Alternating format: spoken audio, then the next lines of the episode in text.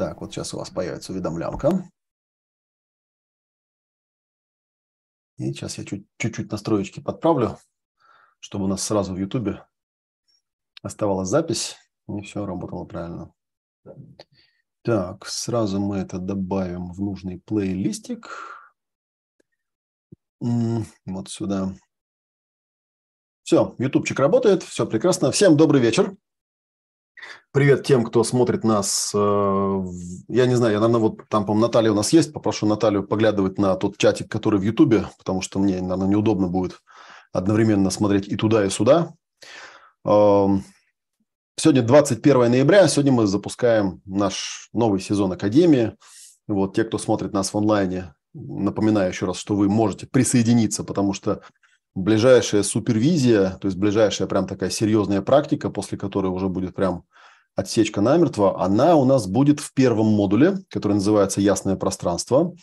А первый модуль нач- начинается у нас 5 декабря. Соответственно, супервизия, я так понимаю, будет где-нибудь в районе там 17-18 декабря. То есть время еще, в принципе, есть целый месяц. За это время вы успеете, в общем-то, даже если вы там как-то да, забыли вписаться, все, в общем, успеете. Вот, мне тут составили небольшой скриптик, что я сегодня обязательно должен сказать. Я это обязательно скажу. Э, Кроме того, сегодня у нас, э, как минимум, кроме меня, в эфире появится еще наш э, технический директор, то есть заведующий обучением Александр Смирнов. Я его, наверное, чуть вот попозже пущу. Сейчас я там какие-то важные ритуальные фразы проговорю, вот, и он вам расскажет все, что касается формата обучения, в общем, все, все вопросы по обучению это к Александру. И еще, возможно, в эфире появится Наталья Немекина, это наш административный директор, это вот как раз человек, который знает все по поводу того, где что там продается, почем, где какие скидки, куда что заходить. Вот у Натальи есть э, работники, подчиненные, которые настраивают get-курс и всякие такие штуки делают. Ну, а у Саши, соответственно, есть супервизоры, и он, наверное, про них тоже сегодня расскажет. Это те люди, которые будут заниматься вашим обучением непосредственно. Вот, ну, а я, собственно говоря, ваш непокорный слуга, я основной вдохновитель и ведущий. Я буду рассказывать все, что касается практики, все, что касается, э, в общем, короче, все-все-все важное, что касается нашего обучения. Вот, ко мне можно ну, вообще направлять любые вопросы, да, если вдруг я посчитаю, что это вопрос больше административного характера, то все равно он попадет больше к, ближе к Наталье. Вот, а если это будет какой-то вопрос больше касающийся именно там практики обучения, то это больше к Александру. Да, то есть моя задача вас снабдить максимально э, фундаментальной, исчерпывающей базой, э, что да как мы будем делать и что почем.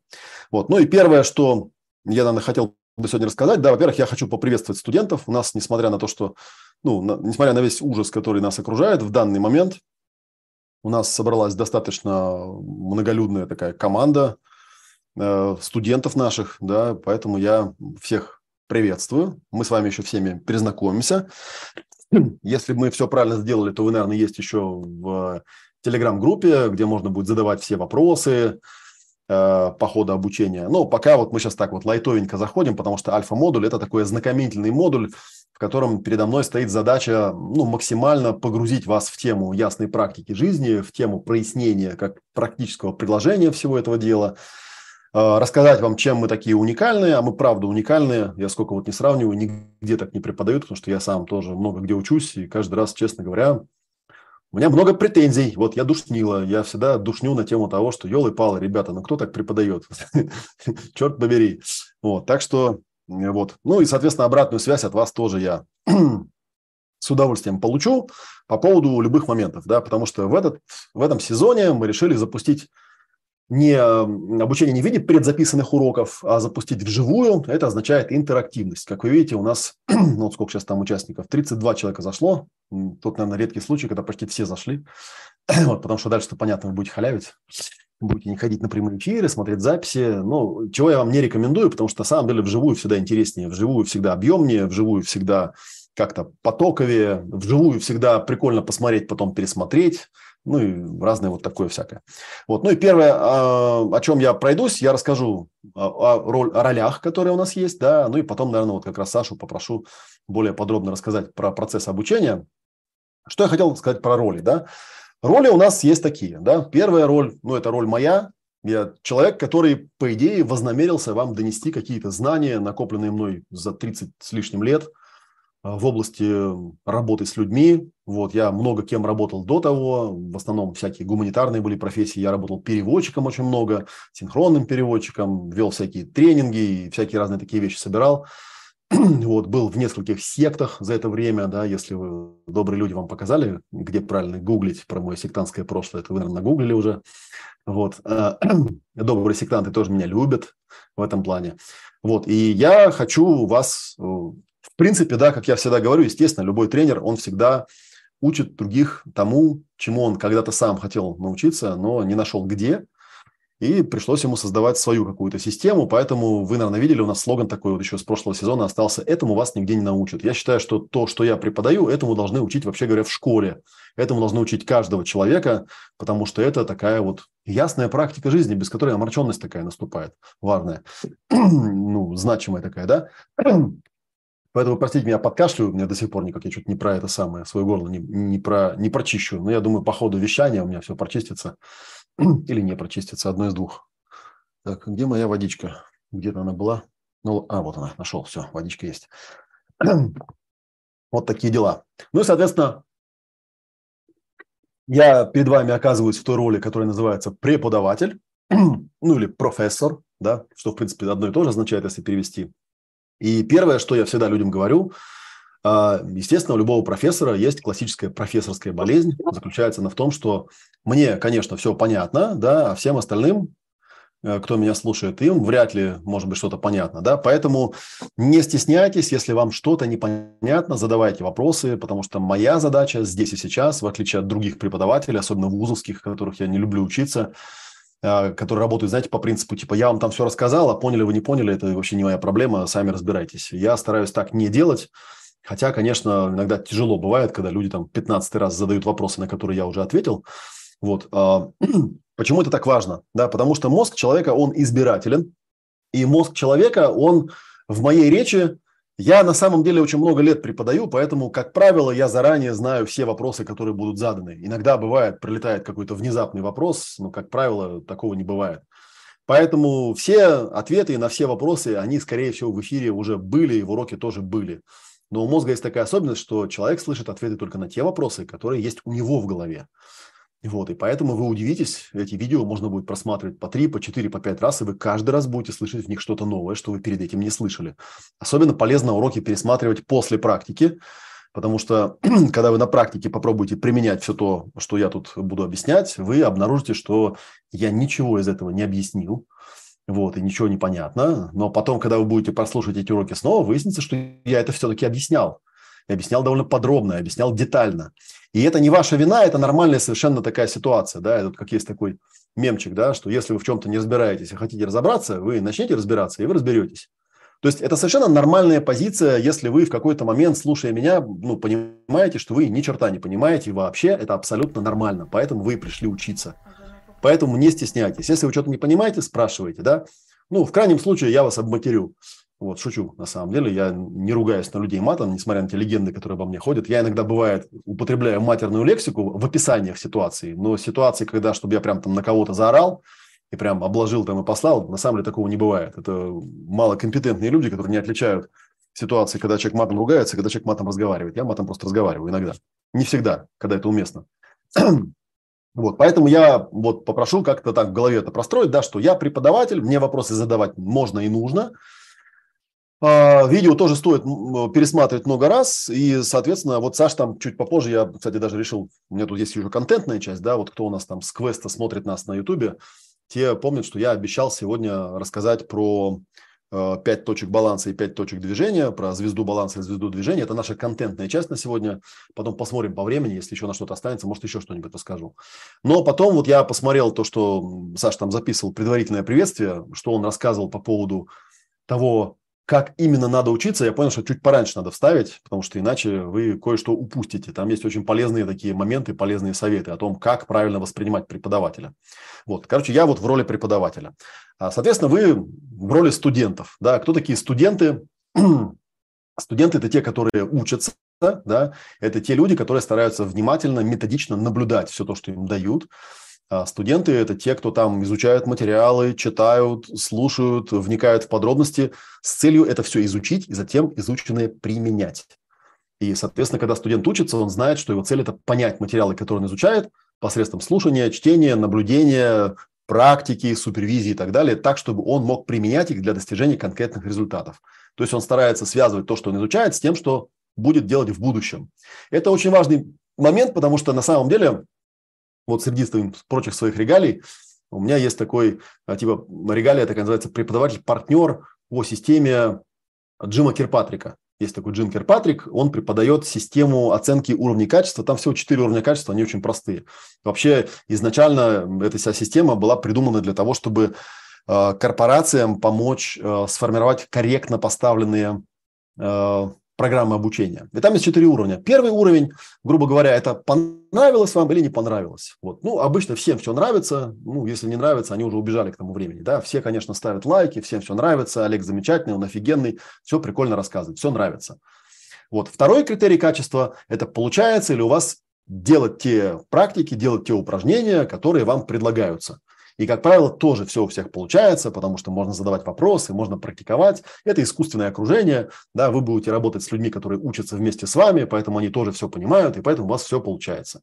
Дальше идет третий уровень, называется применение. Да, будете ли вы это применять? Вот. Ну и четвертый, понятно, будут ли у вас какие-то результаты от этого применения.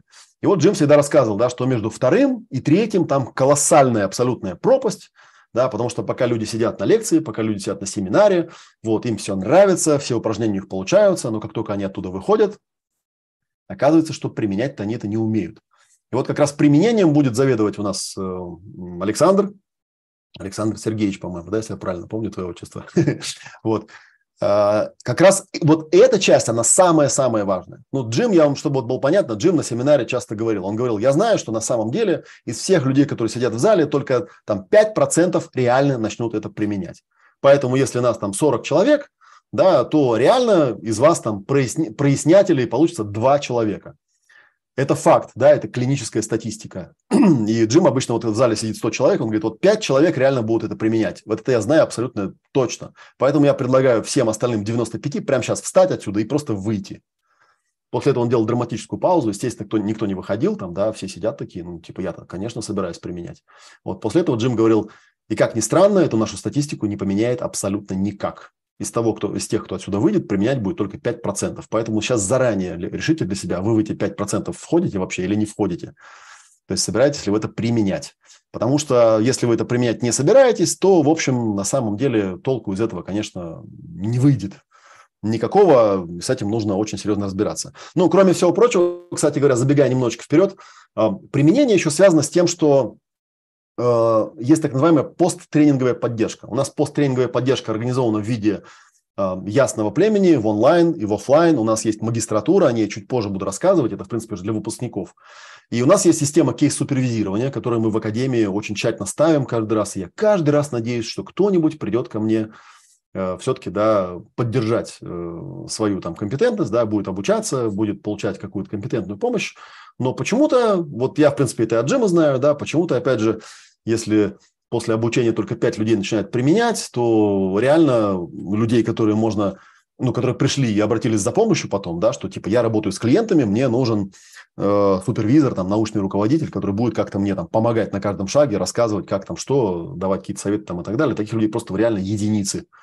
Вот. И для меня это очень тоже странно, потому что это означает, что даже те, кто практикует, они почему-то предпочитают не получать эту посттренинговую поддержку, хотя у нас все условия для этого созданы. И Джим, опять же, говорил всегда, что, типа, ребята, посттренинговая поддержка – это процентов 90 из того, что вы можете изучить. Вот. То есть то, что вы сейчас на этих лекциях получите, вот почему я, кстати, абсолютно спокойно отношусь к тому, что там приходят какие-то пираты, воруют какие-то видео, выкладывают там где-нибудь на складчине, пишут Академия Матвеева там такого-то года. Потому что то, что они выложили, это несчастные там процентов 10 от того, что можно получить. У нас основной акцент – это практика, живая практика с живыми людьми, с живыми супервизорами. На живой суперсерии в мае у нас будет живая суперсерия. Вот это самое-самое-самое суперценное. Все остальное – это сказки в пользу бедных. Это вот посидеть, послушать, покайфовать, да, написать Олегу, какой он умный там, да, или сказать, о, да, я там типа все понял там и так далее. Поэтому, в общем, на самом деле я по этому поводу не переживаю. У меня по этому поводу есть такая байка. Э, когда-то я работал еще письменным переводчиком, и я перевел там довольно много книг э, такого человека по имени Живорад Славинский. Может, вы про него слышали, может, нет, неважно. Вот, и однажды я где-то на рутрекере, по-моему, встречаю раздачу, там все эти книжки собраны в один файл и выложены. Вот, и там стоит там 5000 скачиваний. Я на самом деле всегда говорю, я с пиратами не борюсь, да, но меня, честно говоря, немножко задевает, когда начинают по этому поводу еще троллить, да, и там, значит, ну, там форум, там идет такое описание, и где-то там в этом форуме кто-то пишет там злорадненько, так типа, а, он Матвеев-то как локти-то кусает, а? Типа, вон, небось, у него там, видишь, тут он 10 книжек выложено, а каждая книжка там, я не знаю, там по 500 рублей, вот, вот он типа с каждого скачивания по 5 тысяч там теряет, да, ну, соответственно, 5 тысяч на 5 тысяч, это сколько? 25 миллионов он потерял, ох, наверное, он там сидит, типа, э, плачет, кусает локти. Вот, я думаю, ну, ну, украл ты книжку и украл, как расслабься, как бы, да, ну, получаю удовольствие, что троллить-то. Вот, но потом я как бы сел, сделал вдох-выдох, я подумал, я говорю, знаете, вот по статистике я могу сказать. На самом деле, ну, допустим, 5 тысяч скачиваний было, да, окей, 5 тысяч скачиваний, да, фишка в том, вы же понимаете, да, процентов 10 примерно из этих людей откроют вообще то, что он скачал. Остальные просто не откроют, они просто скачивают, потому что, ну, хомяки там что-то складывают. Ну, то есть реально откроют это человек 500. Из тех 500 человек, которые откроют, там, дай Боже, если хотя бы ну, один из десяти э, решит это прочитать. Ну, то есть реально там решит это прочитать человек 50. Из тех 50 человек, которые это прочитают, дай Боже, если хотя бы один из десяти эту книжку реально дочитает до конца. То есть он ее возьмет, прочитает. Ну, то есть останется человек 5, которые реально прочитали. А за этих 5 человек, дай Боже, если один из десяти реально это начнет применять, хоть как-то попробует хоть где-то применить. Это, это означает 0,5 человека. И вот эти 0,5 человека – это вот как раз тот человек, который пришел бы и заплатил бы за это деньги на самом деле. Просто бывает такая вещь, да. И, как правило, обычно такие люди потом приходят и говорят, Олег, я эту книжку там когда-то скачал, я ее прочитал, в общем, понял, что да, тут, короче, надо с мастером разбираться, поэтому я, поэтому я пришел учиться. Вот, поэтому я абсолютно спокойно к этому отношусь, поэтому любые вот эти ворованные вещи я сразу делю на 10 тысяч. Я понимаю, что эти люди не придут никогда и никуда, у них абсолютно другое намерение. Ну и, собственно говоря, да, спасибо, кстати, вот плюсики увидел. А, по поводу намерения, да, намерения студента, ну, как бы некого состояния ума, с которым студент э, подходит к изучению, а, оно, собственно, и определяет будущие результаты, то есть четвертую стадию. Да? Помните четыре стадии еще раз? Нравится, не нравится, получается ли делать упражнения, будешь ли ты это применять, получишь ли ты результаты. Нам нужна четвертая стадия на самом деле. Это то, что мы хотим, чтобы из вас получилось, и будем прилагать к этому все наши усилия. Но эти усилия, естественно, зависят от вас тоже, потому что ну, лошадь привести к воде, конечно, можно, но вот заставить ее попить, э, увы, пить она не станет. Поэтому вам заранее на каждом этапе нужно уметь задавать себе правильные вопросы. Нужно, например, заранее позаботиться о том, чтобы определить, как вы собираетесь полученные знания вот эти использовать, которые вы изучаете. То есть как вы с этой информацией собираетесь дальше обращаться. Потому что если, ну, есть такая распространенная штука довольно, да, то, что бывает, человек учится, ну, в вузах это распространено с целью там, того, чтобы сдать, например, экзамен. Он приходит, сдает экзамен, а после сдачи, что с этим делать дальше, ну и все, вот у него задача была сдать экзамен. Понятно, что, наверное, без экзаменов не обойтись, но на самом деле дело не в них, конечно же, да. То есть можно стать, наверное, таким великим теоретиком, но при этом ты вообще никак не будешь уметь свои знания на практике применять. Бывают еще такие студенты, которые пришли, ну, типа там, вот у меня тут курс, его надо там закончить. Вот они просто сидят там, типа, учатся. Вот, они стараются там, да. У нас была такая история однажды, когда на одной из суперсерий один из участников, э, сидя, значит, у дальней стенки, сказал, мы обычно, когда работаем на практике, у нас есть три роли. У нас есть ведущий, у нас есть ведомый, у нас есть наблюдатель. Э, ну, это, это все три роли очень важные, потому что наблюдатель создает пространство, соответственно, ведущий, он такой, да, интеллект, осознание, которое ведет сессию, а э, клиент это как бы ну, тело, да, над которым, собственно, все и происходит. Это очень важно, чтобы все, все три элемента присутствовали. Пространство, э, сознание и тело. И он говорит, я, короче, не буду ни ведущим, я не буду ни ведомым, не хочу я, короче, у меня тут нечего прорабатывать, я весь просветленный, я только наблюдателем буду. Вот, и потом этот человек, он задавал самые замороченные, самые такие, знаете, каверзные какие-то вопросы, вот, я поначалу на них отвечал, а потом меня это все начало подбешивать. Я говорю, слушай, многие из этих вопросов тебе просто незачем было бы задавать, если бы ты просто поработал ведущим и поработал клиентом. Клиентам, потому что важно на своей шкуре почувствовать, как это работает. И если что-то не работает, то все эти вопросы обязательно задать преподавателям и супервизорам. Что я вот тут что-то почувствовал, но у меня вот как-то вот так получилось, да. Потому что 100% э, мы уже все об этом знаем и вам расскажем. Очень важно, естественно, побыть ведущим. Да, это страшно, это страшно взять живого человека в живую сессию, а вдруг там с ним что-нибудь случится, а вдруг он заплачет, а вдруг у него там, не знаю, что-нибудь тоже не получится, а вдруг я в этом буду виноват, а вдруг меня обвинят. Вызут доске и будут бить линейкой, да, я не знаю, там, чего там люди боятся, ну, со школы обычно вся эта фигня. вот. Э, и вот люди начинают уклоняться, это я, я вот демонстрацию делать не буду, я вот типа тут ничего делать не буду, вот пусть мне все объяснят, пусть мне покажут там и так далее. Даже когда его там как-то уже, ну, технически вынуждают, как бы, да, он типа, ну, я сейчас, конечно, сделаю так вот, чтобы от меня там отвалили уже там, вот супервизор хочет, чтобы я сделал. Вот, ну, то есть такое. То есть, короче, все это вот интересно читать, но типа вот так. То есть, по сути, вот это вот отсутствие заинтересованности – это основное препятствие в обретении способности применять материалы курса. Но если на самом деле вы, э, ну, почему это отсутствие заинтересованности проходит, происходит, да, ну, я думаю, что это потому, что вот я сейчас, когда про звезды буду рассказывать, потому что человек с потребностями не разобрался, то есть нафига он сюда пришел. Это очень важный момент. Поэтому, короче, все эти причины, по которым люди учатся, там баллы, экзамены, статус, там слава, я не знаю, там подтверждение, э, желание получить диплом или желание, чтобы Олег сказал, о, Вася там самый умный или еще что-нибудь такое, это все фигня. На самом деле одна стоящая причина есть, это изучение с целью понимания, применения, практического использования и получения результатов с живыми людьми. Если у меня хотя бы 5% людей этого достигнет, ну, я понимаю, что я статистику не изменю. вот. Но если у меня хотя бы 7% до туда дойдет, то я, наверное, буду считать свою задачу более или менее выполненной. Вот. И ну, буду радоваться, что у меня все-таки получилось из какого-то количества людей сделать какое-то количество людей, которые все это будет, будут применять. Вот, у нас есть еще супервизоры. И вот, наверное, в этом месте я сейчас, сейчас я гляну, что-нибудь я там еще такого важного хотел рассказать.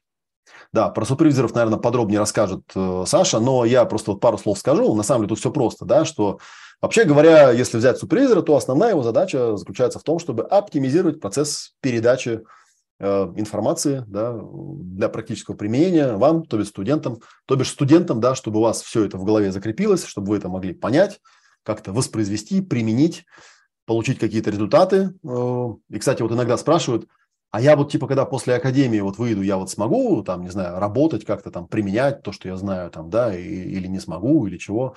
Я обычно на это отвечаю, что как бы, когда вы в академии учитесь, вы уже начнете это все применять. Поэтому на самом деле таких вопросов не стоит.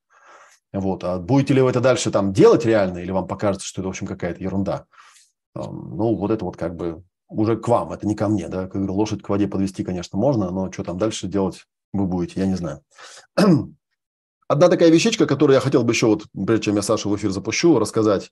А, я, на самом деле, положил тут э, книжку у себя, вот это вот, «Как учиться легко и с интересом». Она очень тоненькая, вот такая вот.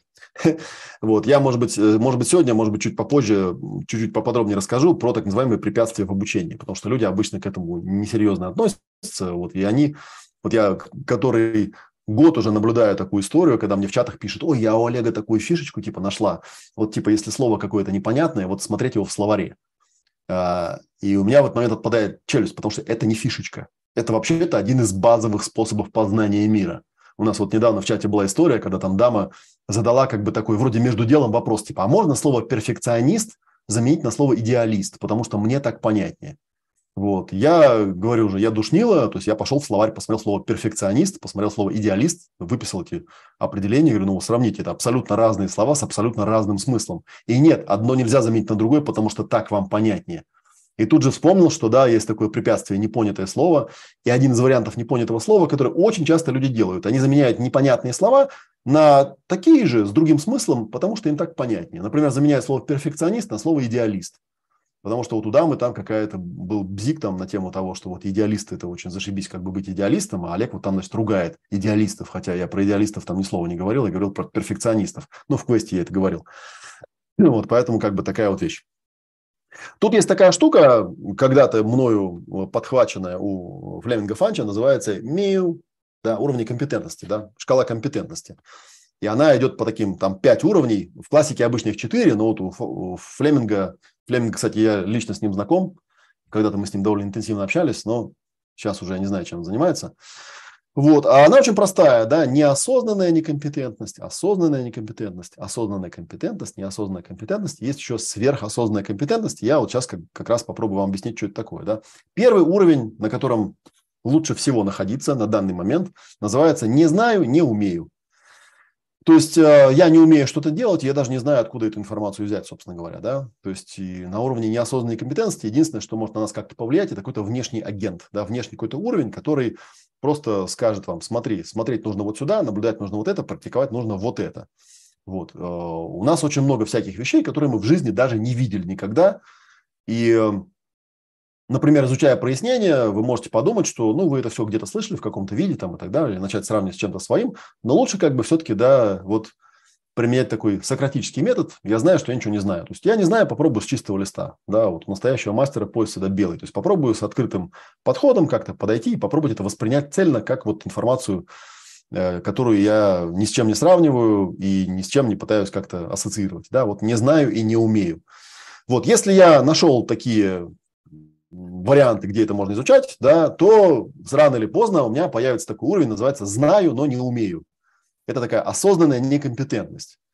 То есть я как бы понял, что да, вот тут есть какие-то вещи, которые другие люди делают, и оказывается, они срабатывают. Есть какая-то штука, называется прояснение. Мы там еще иногда используем такое слово процессинг, хотя я его стараюсь избегать э, в последнее время, что он непонятный и непонятно про что. Пусть будет прояснение. То есть мы как бы понимаем, что да, это работает, и, может быть, мы сходили, например, вот у нас в воскресенье будет ясное племя в онлайне, да, где можно прийти и посмотреть, как я Э, кому-то провожу сессию, поучаствовать там в роли наблюдателя и увидеть, как это работает. Но поначалу, конечно, немножечко такое, типа, блин, если бы я там на месте Олега бы оказался, да я просто офигел. Вот, это очень неприятное состояние, потому что, конечно, это неприятно, когда ты вроде уже понял, что да, тут вот как бы есть какая-то новая зона знания, но, блин, реально я тут нифига не понимаю, и прям, короче, все, сейчас ручки у меня отпадут. Важность этой шкалы, кстати говоря, она в том состоит, что когда ты во что-то новое вошел, то иногда Э, ну, лучше бы не входил, потому что ты, когда приходишь на уровень «знаю, но не умею», то тебя это уже тревожно. Вот раньше ты не знал, ты не думал об этом, не умел ты там что-то делать, я не знаю, не знал ты, вот я не знал когда-то, что у нас э, э, диджеи работают на вот этих контроллерах, как бы, да, теперь у меня стоит вот здоровенный контроллер, я себе взял такой, на котором все кнопки есть, и я теперь на него смотрю с ужасом, потому что я, ну, кнопки мне все показали, но как бы, чтобы начать реально пользоваться на практике, это еще надо учиться. Но, слава богу, вот я уже имею некоторый опыт самообучения разным вещам, я понимаю, что ну ничего, ничего, там потыкаю, недельки две-три, потыкаю по кнопочкам, что-то попробую, да, постепенно, постепенно, глядишь, оно и заработает. Уроки какие-нибудь посмотрю там и так далее. Следующая стадия называется осознанная компетентность. Ну, вот я про нее уже почти рассказал. Это типа знаю, как и учусь уметь. То есть вот я в этот момент понимаю, что ага, то есть вот дело доходит до практики, значит, надо как-то начать, в общем, это дело все применять. Да, и, кстати говоря, вот сейчас я подумал, что это очень похоже на те уровни, которые у Кирпатрика, да, то есть первый типа не знаю, не умею, мне что-то рассказали. Теперь я знаю, но не умею, как бы, да, но в принципе что-то вот я там упражнение поделал. Вот теперь начинается обучение, то есть вот теперь я Главное, чтобы мне не попасть на, в ловушку, да, что типа я знаю как, да, поэтому типа все, значит я знаю. Нет, знать путь, как говорил Морфеус, да, в матрице, и пройти его это не одно и то же. Надо уметь делать. Вот. И вот человек начинает делать. Вот он начинает это практиковать, практиковать. У него сначала не получается, он сначала мучается, он сначала злится там, да, у него там всякие косяки. Вот. И в этом месте, вот, кстати, в прошлом, что ли, сезоне один из наших э, супервизоров, Дима Коноплицкий, он своим студентам придумал такую формулу, что мы на самом деле на практике приходим делать ошибки, что нужно спокойно сделать все ошибки, какие можно сделать, ну, не нарочно, конечно, да, но понимать, что никто от тебя не требует, как от перфекциониста, с самого начала все делать правильно, все равно у тебя правильно не получится, скорее всего, поэтому заранее расслабься, Сейчас будем косячить. Сейчас будем косячить, и косяки будем исправлять. Вы имеете стопроцентное право на ошибки.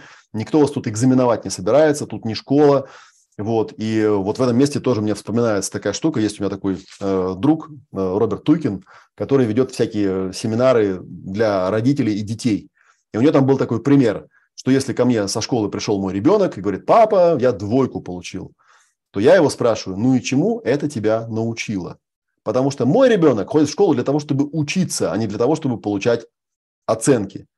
И, соответственно, очень часто бывают ситуации, когда человек получил двойку, но его, его это многому научило.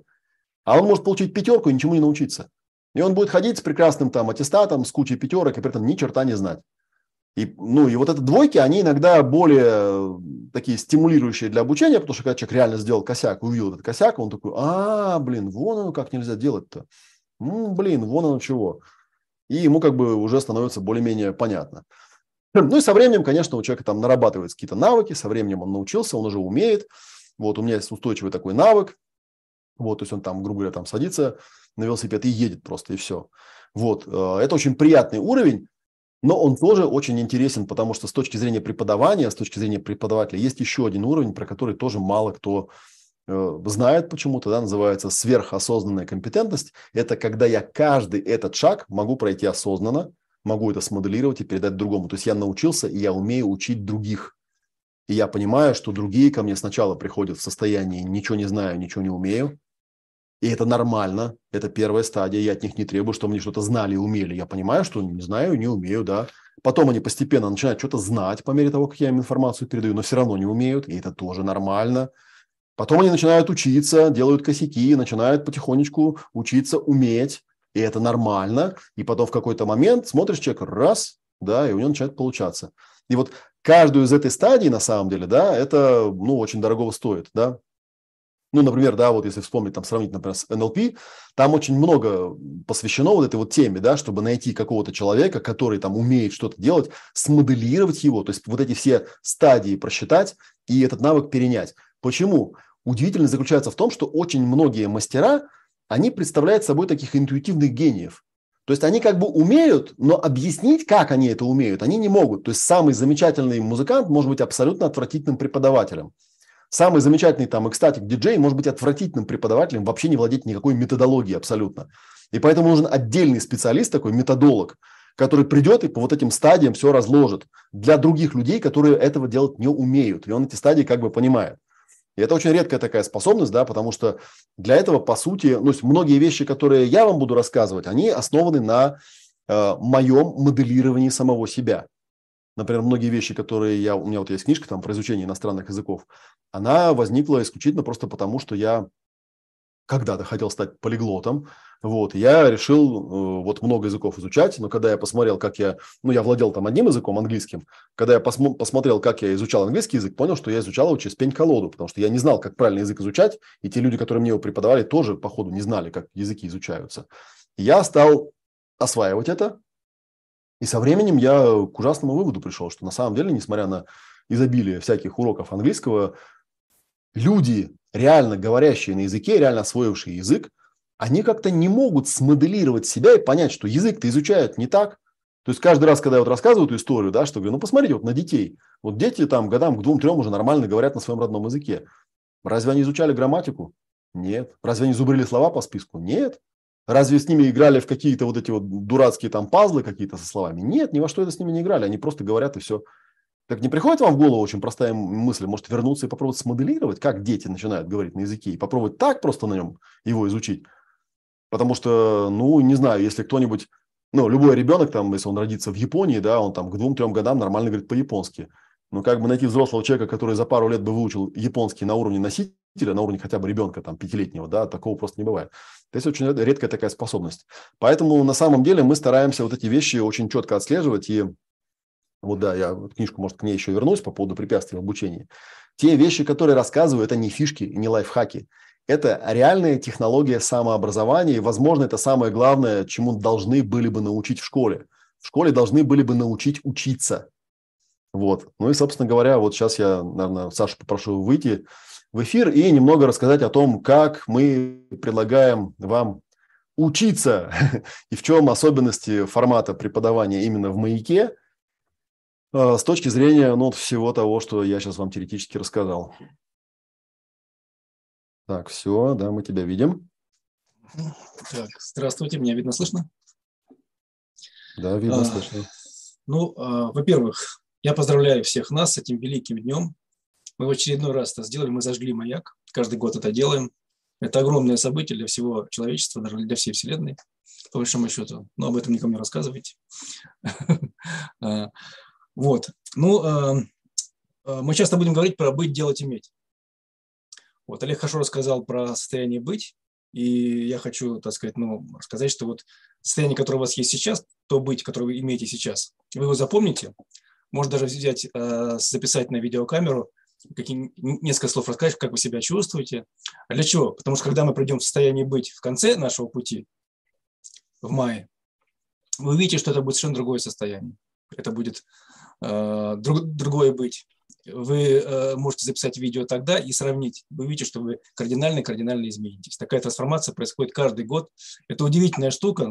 Вот ради этого, наверное, я и работаю в, в Академии. И вам желаю всем эту трансформацию пройти максимально для вас комфортно, экологично и максимально эффективно. То есть взять по максимуму, что вы сможете взять. Вот. Теперь, значит, после быть э, мы э, должны что-то делать. Вот про то, что мы будем делать в Академии, я сейчас попробую как-то рассказать. Значит, во-первых, э, вы будете делать что-то не всегда в одиночку. В одиночку вы только должны научиться заходить на GET-курс, открывать уроки, заходите в Zoom на наши встречи, которые будут у нас регулярно. А все остальное вы можете делать в группах. Ну, во-первых, у каждого из студентов уже есть закрепленный за вами супервизор, он к этому времени с вами должен был как-то уже познакомиться. Вот он вам поможет, если у вас какие-то возникают э, проблемы, трудности технического характера, как-то научить вас. А он поможет э, с, с обучением. То есть, если что-то у вас э, не получается, какие-то есть трудности, первым делом у вас есть свой личный супервизор. Вот у нас здесь э, сегодня присутствует, я вижу как минимум четырех наших супервизоров из пяти, у нас пять человек. Вот есть у нас э, наш супервизор, я, то, что я вижу на экране, Дима Коноплицкий, помаши рукой. Вот Дима Коноплицкий, прекрасный супервизор. Вот. Алексей Головин, вот он, да, тоже прекрасный, блестящий человек. Не только этим, да. Лена Белоусова. Совершенно удивительный человек. Вы познакомитесь, вы э, будете очарованы. Вот. И Света Янченко. Вот вот, вот наша пятерка замечательных наших людей. Это э, ребята, которые закончили академию уже несколько лет назад. Э, часть жизни посвящают работе в академии. Вот сами работают с людьми, имеют опыт практической людьми, э, работы с людьми. Вот, и постоянно, каждый год, они за счет того, что они работают с студентами, они свои знания обновляют, освежают, поэтому они очень хорошо разбираются в материале. И, кроме того, они уже э, научились справляться с самыми э, тяжелыми случаями, которые бывают у студентов, Вот. И поэтому, если что-то возникает, смело к ним обращайтесь, они, как, э, ну, они вам помогут. Вот, э, идем дальше. Э, первая деятельность, которую мы будем делать, это мы смотрим вебинары, которые у нас будут проходить еженедельно, два раза в неделю, по понедельникам и по четвергам, 19 часов.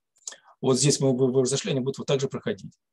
На следующий день после эфира утром, где-то к обеду, на GET-курсе э, в этом уроке будет появляться запись этого, этого видео и какое-то задание, которое вы должны э, выполнить, ну, чтобы как-то немножко закрепить материал. Вот. То есть 4 вебинара на каждый модуль. Модули у нас, ну, вы уже знаете, 10. Каждый модуль занимает от двух недель, ну, там с праздниками чуть побольше бывает. Вот. И Кроме того, кроме этих э, четырех вебинаров, э, в каждом э, двухнедельном модуле у нас есть одна, одно ясное племя, ясное племя онлайн, на которое вас очень рекомендую обязательно приходить. Вы сможете побыть, во-первых, в поле такой групповой терапии, побыть клиентом вот, и побыть наблюдателем. И это очень хорошая возможность попробовать считать, как работает мастер, как, какие техники он применяет, когда он их применяет. Какие-то вопросы, чтобы у вас появились, и эти вопросы можно будет ему задать или потом у нас в нашем общем чате, телеграм-группе, вот, либо, либо прямо там вот на, на ясном племени. Это вам поможет в обучении. Вы поймете, э, чему вы должны будете научиться. Вот на примере э, работы с, с настоящими живыми людьми, с их живыми настоящими проблемами. Вот. А, значит, Первый уровень практики – это практика ваша самостоятельная. То есть после, после каждого урока будет некое задание, которое вам нужно будет выполнить. Они будут несложные, вы вполне с ними э, справитесь. Вот, кроме того, э, есть э, следующий уровень практик, потому что процессинг – это в первую очередь практика, и практики у нас будет очень много. Для тех, кто в пакетах практик и, и профи, они, у них есть отдельный модуль с практикой. Э, в этом э, модуле обычно около пяти уроков бывает, там 3-4 практики, э, которые вы должны будете проводить в троечках. Вот. Тройка вы себе находите сами. Для этого у нас, будет специаль... у нас есть специальная телеграм-группа «Маяк 2023 практика». Вы все будете туда приглашены помещены. И вы там сможете, пообщавшись, найти свою троечку. И в этой троечке эти задания выполнять. Вот. А, после каждой практики вы будете делать маленький отчетик, либо просто написать свои впечатления, некоторые практики, по-моему, принимаются даже автоматом, а по некоторым сделать отчет небольшой. Вот это потихонечку будете привыкать к тому, чтобы писать какие-то протоколы, которые ведет процессор во время работы с клиентом. Ну, так потихонечку будете какие-то навыки нарабатывать. Вот. Это следующий уровень практики. В конце каждого модуля у нас есть супер, супервизия. Что такое супервизия? Это, опять же, э, три студента и плюс супервизор. Вы собираетесь онлайн, обычно происходит в скайпе, и весь день проводите, проводя сессии друг к другу и каждую сессию разбирая поподробно. То есть прямо на, на практике используйте то, что в этом модуле получили. Это совершенно уникальная э, возможность какой-то навык получить. И одновременно в этом есть еще такая фишечка, что э, можно брать свои собственные какие-то проблемы, темы, и их тут прорабатывать. Конечно, не в полном объеме, все-таки у нас студенты еще не, как бы не готовые э, специалисты, но тем не менее что-то уже можно подцепить, что-то уже можно сковырнуть, что-то уже можно как-то даже, даже уладить. И э, раз за разом с каждой супервизией все как бы больше и больше э, тем поднимается, сглаживается. И вот это как раз и причина того, что в конце, в мае вы будете э, другие, чем сейчас, потому что вы получите довольно много проработки собственной пока будете прорабатываться как клиенты, пока будете прорабатывать своих клиентов, пока будете присутствовать на ясном племени, у вас, э, я надеюсь, у многих, э, у большинства, наверное, даже, э, ну, было, было собственное улучшение. Вот. Супервизия у нас длится 7 дней, то есть вам нужно будет найти троечку, выбрать удобный для вас день. Я вам подберу супервизора на это время, и вы будете работать, отработать какую-то главную технику этого модуля, вот, э, в троечках по очереди э, каждый побудет в роли клиента, побудет в роли ведущего, побудет в роли наблюдателя. Но об этом мы попозже, уже ближе к самой супервизии, подробненько все вам расскажем. Вот, что еще хотел сказать. А, и следующий уровень практики уже после супервизии, когда мы все модули с вами закончим, это будет э, в конце апреля, у нас будет суперсерия. Вот, и там уже будет э, новый э, уровень практики, который доступен для пакетов профи. Это уже живая супервизия, где мы выезжаем в прекрасное место Тверской области и, опять же, работая в тройках э, вместе, уже вживую, э, уже работаем как бы более, э, что ли, как бы сказать, более приближенно к реальным условиям. То есть уже э, уровень, уровень навыков довольно высокий у студентов, и поэтому э, клиенты уже дают свои реальные какие-то запросы, вот и их уже реально, реально прорабатывается. То есть и тут мы как раз вот, ну, делаются такие корректировочки, супервизор помогает э, какие-то ошибочки вскрыть, какие-то навыки улучшить. То есть это э, еще один уровень практики, еще один уровень приближения к тому, чтобы вы могли этим пользоваться на практике и получать какие-то результаты. Он направлен именно на результат.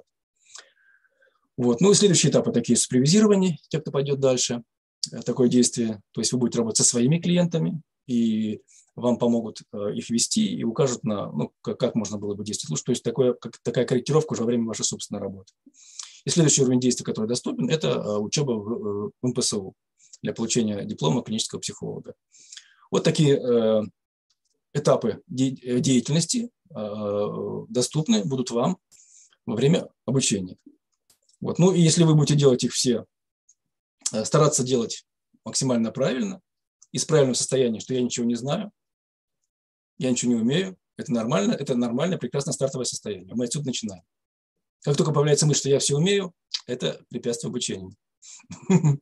Я попался на крючок. Нет, нет, нет. Если я пришел, я пришел учиться. Я ничего не знаю. Сейчас я вот как раз узнаю, во-первых, я узнаю, чего я не знаю. Во-вторых, я узнаю, как с этим справиться.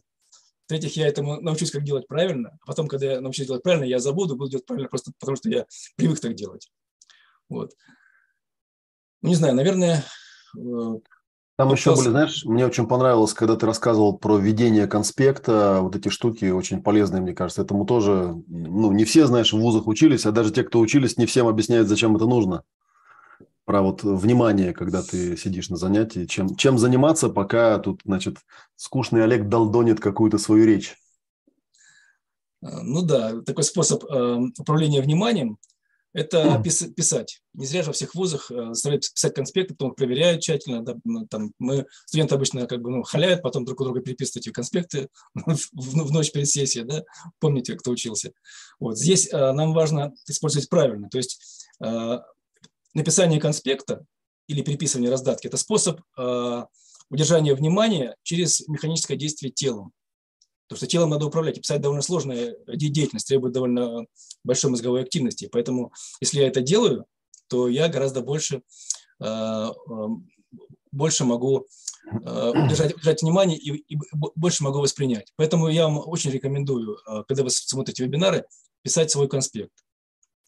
А, какие-то вопросы возникают. И, и самое главное, что вы должны ловить, ловите вопросы, которые возникают. Если возник вопрос, прекрасно. Где-то вы сломали стену своего непонимания и пробились через первый уровень некомпетентности. Это вот э, это тоже успех. Нужно его ловить, записывать, чего не знаю.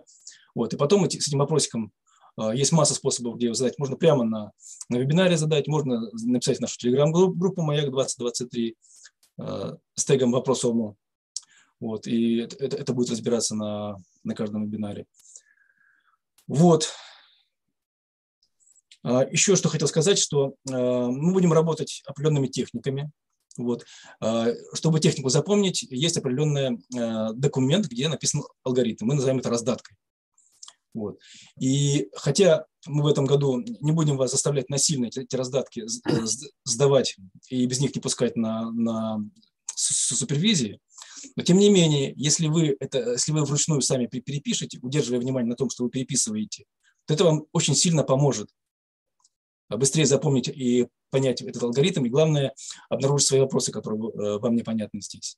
Поэтому я вам очень-очень рекомендую, э, когда э, появятся раздатки, их от руки самим переписывать с пониманием, с пониманием того, чего я, чего я здесь вот не, не понимаю.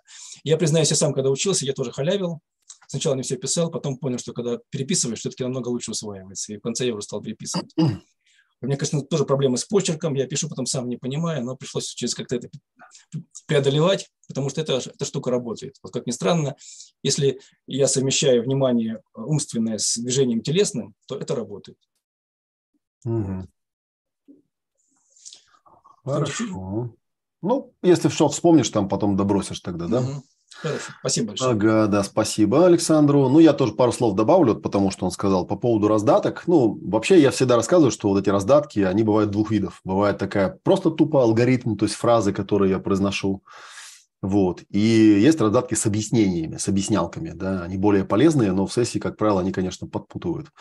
А, раздатка, раздатка с объяснениями пишется для самого себя, чтобы просто убедиться, что, по крайней мере, на неком уровне да, ментальном я все шаги понимаю, ничего не пропускаю, и да, и у меня как-то в голове оно там смоделировано на столе, да, там что идет зачем там и так далее.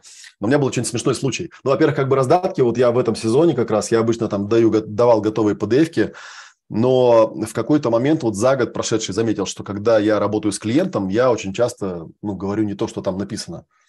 Вот. А для меня это важный момент, потому что, опять же, я очень часто моделирую себя самого. Вот, поэтому я в этот раз буду выводить их на экран, скорее всего, показывать просто в Варде. И каждый раз, когда я буду алгоритм проговаривать, я буду прямо на ходу эти формулировки дополнять, дописывать там и так далее. Тем более, что, как вы потом увидите, многое из того, что я даю, оно собрано из разных источников. И там иногда бывают какие-то разногласия в терминологии, какие-то несостыковки, но со временем оно все срастается, срастается, срастается, и вдруг начинаешь видеть какие-то вот разные такие э, интересные нюансы, интересные аспекты, которые там да, что-то одно там передают во что-то другое. Вот. Ну и, соответственно, вот э, такой способ обучения, он наиболее оптимален, позволяет держать максимально вот, да, финальную версию. Вот. А история была еще связана с тем, что как-то однажды один мой коллега такой, ну, у меня много всяких завистников было, было, но вот он один был из таких – и он говорит, да вы посмотрите на Олега, он же когда на семинарах ведет сессии или когда вещает, он сам смотрит, ну, когда сессию ведет, он сам смотрит на свою раздатку. То есть он ни хрена не помнит, что делать-то надо. Вот. И у меня сначала так на секунду такой ступор случился, а потом я вспомнил, я часто эту историю рассказываю, э, про моего лектора, я учился на физфаке, у нас был лектор по квантовой механике, и была такая история, когда ему задали вопрос, там, а там, а как, как там формула там чего-то там, да, он подошел к шкафу, открыл его, достал справочник, нашел нужную страницу, открыл и просто на доску стал переписывать. Ему кто-то из студентов говорит, как так, вы там профессор, там мировая величина, там берете, да, из справочника пишете. Вот, он спокойно дописал до конца, справочник закрыл и сказал фразу, которая потом долгое время у меня была таким мемчиком, да, он сказал, молодой человек, голова – это не мусорный бак. Если что-то написано в справочнике, нужно взять и переписать из справочника. А ходить это все помнить, это, знаете ли, позапрошлый век. Вот. А сейчас, тем более, когда в наше время есть там Google и всякие поисковики, тоже помнить это не надо. Я это примерно вот так же использую в сессии, когда работаю с клиентом. А, мне незачем в голове держать алгоритм. хорошо прописанная раздатка, она избавляет от вот этой необходимости. Понятно, что на самом деле я редко туда смотрю, потому что, конечно, я его более-менее знаю. Но я знаю, что бывает такая вещь, что когда с клиентом работаешь, что там что-то выгружает, и я вовлечен очень, да, я держу ему пространство, я держу внимание, да, я там держу эмпатию. Вот, и в какой-то момент я просто тупо забываю, что я ему последний раз-то сказал, потому что он, может, там 15 минут выгружался, я просто забыл. И тогда я на секунду убираю глаза на свою раздатку, я тут же вспоминаю, ага, это был шаг номер 4, сейчас будет шаг номер 5. Все очень просто. И это избавляет меня от вот этой необходимости. Не надо ничего, голова не мусорный бак, вам не нужно это держать. Вам нужно на каком-то уровне эту, этот алгоритм понять, прописать, да, промоделировать, а потом просто оставить себе эту штуку, даже когда вы уже будете на 100% уверены, что вы знаете каждый шаг, вы знаете, иногда полезно. Не все формулировки я помню наизусть, мне это, собственно, и не надо – у меня есть запись, зачем я открыл, просто прям с этого листа считал. Поэтому, когда я с клиентами работаю, да, я эту просто PDF-ку открываю у себя на экране, она у меня вот тут вот висит справа, я на нее там глянул и проговорил, зачем мне это делать. Тем более, что вы, наверное, слышали, что очень часто я в последних лекциях говорю, что э, инструкции э, для прояснения, они очень сильно напоминают мне технологию работы с мантрами. А у мантры у них есть четкая формулировка, и она не меняется, как правило, да, то есть это такая рекурсивная техника, когда человек, например, один и тот же вопрос задают, там, скажи мне, что ты думаешь прямо сейчас. И вот этот вопрос ему задают, и он выгружается, и выгружается, и выгружается. Вот, поэтому, да, сейчас Наталья у нас есть, сейчас я выпущу Наталью, но я хотел еще пару слов вот сказать, да, что, ну, еще раз подтвержу то, что Саша сказал, что если вы что-то слушаете, вам непонятно, это нормально, вы учитесь, но есть у нас плюс, поскольку все-таки все вот эти прямые эфиры, они будут сохраняться в записи.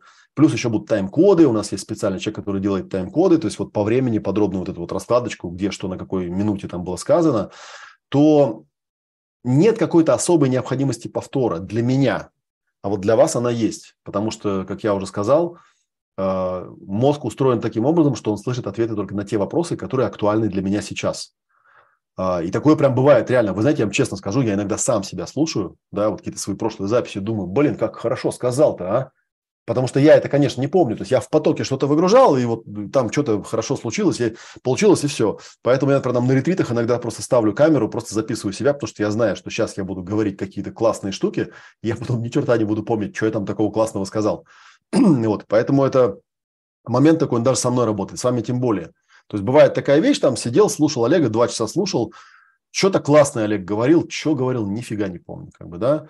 Ну, почему? Потому что, ну, вот как-то вовлекся. Бывает такое, что вот Саша говорил про ведение конспектов. Бывает такое, что, э, ну, допустим, я, вот, наверное, такая тоже аналогия, да, что я там сессию веду с человеком, и вдруг я там, что-то мысль какая-то мне пришла в голову, какая-нибудь там хорошая или, наоборот, о проблеме какой-то и так далее. Вот что с этой мыслью делать? На самом деле я же не могу ее там задавить, типа там перестань об этом думать. Потому что иногда это бывает какое-то озарение полезное. Вот, и технология моя заключается в том, что я просто кладу тетрадку, беру ручку, да, и такую вещь я просто ее так быстренько выписываю, там, два-три там ключевых слова, чтобы потом, если нужно, вернуться просто к этому, и все. И все, и мозг мой успокаивается, что мысль там это записана, все хорошо, и я спокойно с клиентом работаю дальше. Поначалу, когда я с клиентами работал, у меня было довольно много вот этой писанины, там, да, какие-то мысли все время приходили в голову. Потом как-то стало уменьшаться, уменьшаться, уменьшаться. Сейчас вот бывает, иногда я там сессию провожу, вообще ничего не записал. И это, кстати, тоже нельзя сказать, что это прям хорошо, да, потому что бывают такие, знаете, клиенты, иногда шучу, бывает, сам клиент работает, у него нифига ничего не получается, вот, а у меня вагон озарений, я там столько все понял. Думаю, какой хороший человек пришел, да? Пришел, денег дал мне, еще мне озарений всяких э, подарил. Вот, по поводу записи у меня просто будет, вот к чему это все это говорил, да, по поводу записи у меня есть одна просьба, она вот на квесте очень сильно проявилась. Э, это очень э, тяжело. Суть в том, что очень тяжело отвечать на вопросы, когда человек говорит, что-то я из последнего вашего эфира ничего не понял. Ну, а эфир там был, вот на квесте были по 40 минут, а у нас тут иногда бывает по 2 часа. И, ну, как вы понимаете, у меня вот полезной информации ноль. В смысле ничего не понял. Ну, я могу, конечно, еще раз тебе рассказать, но я думаю, что проще будет ставить Э, ну, включить YouTube, там, да, еще раз от начала до конца посмотреть, или Telegram. У нас там была одна такая участница, которую я забанил. Она задает какие-то вопросы, да, я ей говорю, так, а вы видео-то посмотрели? Там же все ответы есть. Она нет, ну, типа, не смотрела, или я уж не помню, она смотрела. Ну, как бы, с одной стороны, я понимаю, что человек мог посмотреть и просто не зашло ему в голову, но теперь у него вопрос появился, ты говоришь, а вы посмотрите видео. Поэтому, на самом деле, если вам именно конкретно в видео что-то непонятно, то, пользуясь тайм-кодами, Э, постарайтесь все-таки говорить конкретно. Ну, типа там, Олег, там на 43-й минуте ты сказал вот это, вот это, вот это, я, блин, не понял, о чем это вообще, там, слово какое-то не расслышал, может быть, или еще что-то такое. Тогда намного легче. Ты открываешь, думаешь, а, ну да, что-то я тут это... Ну, тем более, что действительно я могу сам себя послушать и подумать, блин, действительно не очень понятно, вот как сказал. Что-то там промямлил такое, да. Вроде как мне это понятно, да, внутри, а людям, которым я пытался донести, непонятно. Ну и вот такая, такая вот вещь. И при этом, вот еще про, про конспекты раздатки, при этом я вполне понимаю, что бывает такое, что человек, вот он слушает какое-то видео в потоке, и вдруг ему бах, там, ну какая-то ситуация флешбеком прилетела в голову, он что-то вспомнил, он там ее... И он ее пока записывал, он отвлекся секунд на 30. Естественно, что пока он все это писал, он меня не слышал.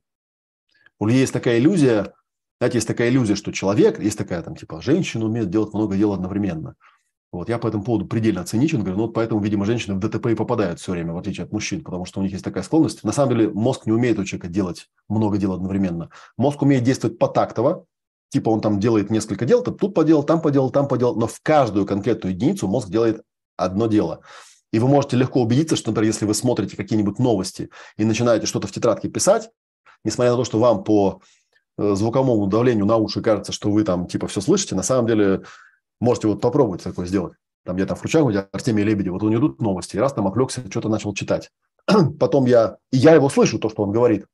Но если я потом от, отлистываю на 10 минут назад и начинаю опять слушать, что он говорил, я понимаю, что я ни черта не понял из того, что он говорил. То есть я просто тупо не слышал. У меня была иллюзия, что я слышал.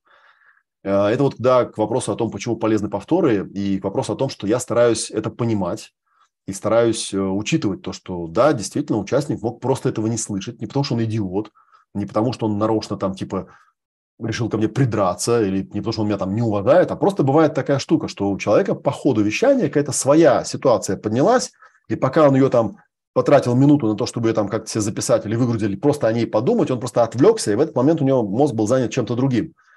Хотя ему казалось, что он меня слушает, да, и поэтому, когда он вернулся и говорит, типа, а что там я не понял, ты что-то третий шаг рассказываешь, а первые два где? Да, я думаю, капец, я тут первый шаг только что подробно рассказал, и второй шаг только что подробно рассказал, а тут какой-то проснулся, значит, товарищ. Вот, поэтому, ну, я стараюсь к этому относиться лояльно, конечно, да, но в целом должно, нужно понять, что, скорее всего, вам видео придется просмотреть несколько раз. И это тоже ок. Вот. Главная вот моя просьба, да, что если вот реально все-таки проблема в том, что я что-то, ну, как-то не донес, да, чтобы вы указывали конкретное место, где что я конкретно сказал, и что там прям вот реально у вас как-то не легло там, да, то есть вы там не поняли, что к чему. Вот такая вещь. Так, у нас есть еще э, Наталья, она у нас э, директор административный. Вот, у нее, да, она у нас и техподдержкой заведует. Ну, там она не все делает сама, там у нее есть специальные люди, специально обученные всякие, которые это делают. Но, тем не менее, все вопросы, вот часто меня спрашивают, сколько стоит, где лежит, как, где продается, а где промокод, а как войти, а куда включить, и вот эта вся фигня, это не ко мне, это к Наталье. Я не знаю, Наталья, если у тебя есть там пару слов что-нибудь людям сказать, да, то скажи, пожалуйста. Потому что есть много важных тонких моментов, связанных с подключением к GET-курсу, а где какая группа там и так далее. Потому что если вы будете мне вопросы задавать, то, скорее всего, я просто буду их перекидывать Наталье, то есть задавать мне их бесполезно. Мое дело, как бы, мое дело вещать, мое дело быть в потоке и преподавать. Э, соответственно, э, технологии конкретного э, как сказать, практики вот этих всех вещей занимается Александр, а вот всеми техническими вопросами или там платеж у меня не прошел, там проверьте там какой-то, это не ко мне, потому что я за этим не слежу, и слава богу, если я следил бы, у меня на кукушка бы уехала. Все, я даю тебе слово. Мне есть что сказать людям. Люди, привет. Давай, говори. То есть я прям присоединяюсь ко всем нашим. То есть действительно это реально это событие происходит раз в год, оно все время такое волнительное, такое трепетное, обычно как ну, в одно место укус, что мы последние два дня смотрим, там все ли кнопки нажаты, все ли получается, у кого-то не входит. Знаете, есть такая шикарная фраза у нас, а, это вы э, в уроках встретитесь, мы тут для вас, да, я тут для тебя. Поэтому, поверьте мне, мы прикладываем все усилия, чтобы сделать так, чтобы было комфортно, удобно. Если где-то какой-то сбой, какой-то косяк, я говорю, прямо пишите сразу, потому что, ну, вдруг что-то не доглядели. Гид-курс – это программа.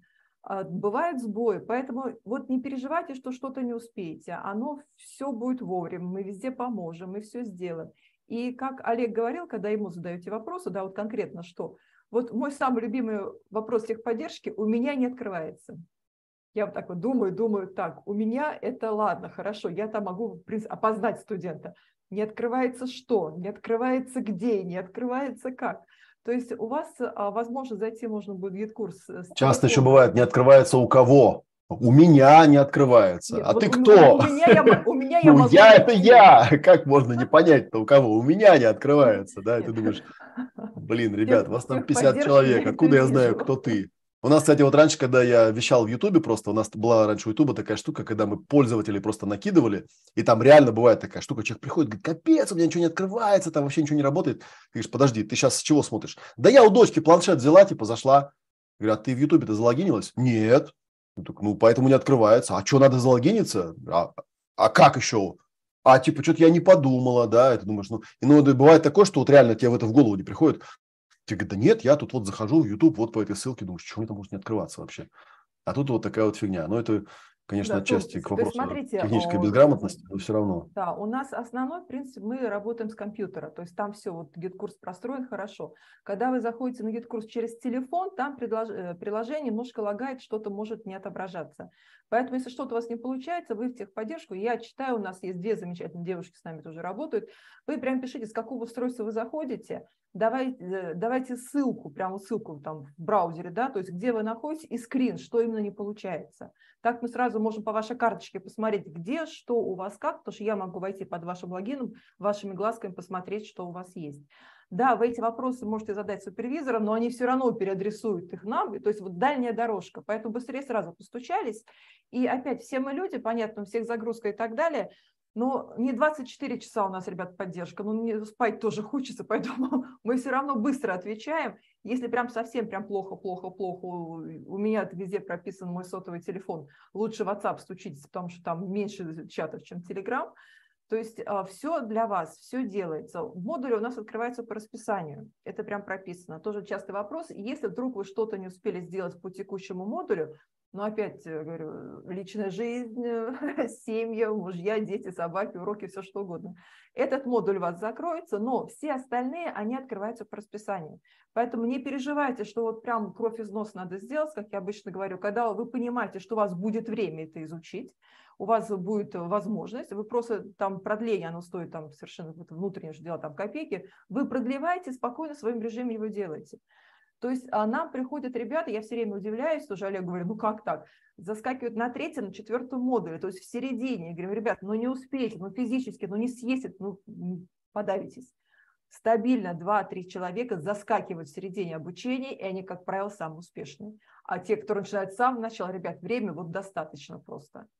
Поэтому опять такое... Да, у нас часто бывают такие, ой, как все быстро, ой, как все не быстро, ой, как все медленно, дайте больше времени. Знаете, вот, честно говоря, много лет экспериментировали, э, но это, видимо, студенческая болезнь. Вот дашь три недели, будет мало три недели. Дашь месяц, мало месяца будет. Дашь полгода, полгода будет мало. Бессмысленно. Поэтому у нас, да, модули идут по расписанию. Ну, старайтесь как-то свое время распределить. Все-таки люди взрослые. Я, конечно, могу вам про планирование чуть-чуть порассказывать, но в основном это, как правило, вопрос вот вашей личной ответственности. Это факт. И так как я тоже училась в академии, и один год, и два была супервизором, то есть тоже все это переживала, еще такая маленькая просьба, такая большая просьба, а, бережное отношение друг к другу. Потому что мы все приходим разные, с разным уровнем знания, с разным багажом опыта и так далее. Что-то получается, что-то не получается. Но опять, как говорит Олег, мы сюда пришли учиться. Поэтому если что-то вот поднимается, да, вот недовольство, лучше его сразу как-то озвучить. Мы еще будем учиться, как это делать. В модуле все начинает с пространства, заканчивая эмоции. Но опять не держите, не терпите. Что-то не так на гид-курсе тоже а, сообщите сразу. Чем вы быстрее скажете, тем мы быстрее что-то исправим. И так получается, как иногда. Человек промолчал, ну как-то как-то выкрутился, да, раз, два, три, а потом такая бомба взрывается, что просто ну, накипело, там что-то еще, как Олег рассказывает, наступил коту на хвост, а кот, а кот в итоге потом насал кому-то в ботинки, да, ты и ходил. То есть вот этой цепной реакции не было. Я за общение. Поэтому мы тут для вас. Добро пожаловать. Мы очень рады. С кем-то даже встретимся в мае. У меня все. Угу, спасибо. Так, я еще зловредно добавлю, тоже почему-то иногда этот вопрос возникает. Э, ответ на вопрос звучит так. Дорогие мои друзья, живу я в городе Москве, в стране под названием Россия, поэтому время у меня везде московское. Я живу в центре планеты, столице империи, поэтому где бы вы ни находились, если в вашей замечательной стране выходной, воскр... Э, там, не знаю, воскресенье рабочий день, например, да, это вообще меня не парит никак, абсолютно. Я живу в России, я живу по российскому времени, по московскому, поэтому если я где-то указываю время, там, 19.00, то это московское время. да, говорит и показывает Москва. Вот, и можно в этом месте упасть под стул там и ненавидеть меня или еще что-нибудь такое делать. Но, увы, как бы, да, это так. Я пока никуда отсюда не собираюсь, и время у меня московское. Я не знаю, может, я сейчас тут наговорю и что-нибудь потом случится, но пока как бы вот так. Так, хорошо. Если у нас пока все, тогда я э, могу... Супервизорам не дают слово, что ли, сегодня? С супервизором можем дать, да, если мы... Вот, Дима. Хорошо, я тоже хочу всех поприветствовать. Давай. Так, сейчас, ай, момент, я тебя прямо это покажу. Здрасте. Да, привет. У нас сегодня да, день знакомства, так что... Да. да, рад знакомству. Ну и дальше будем более плотно, близко знакомиться, будем где-то пересекаться.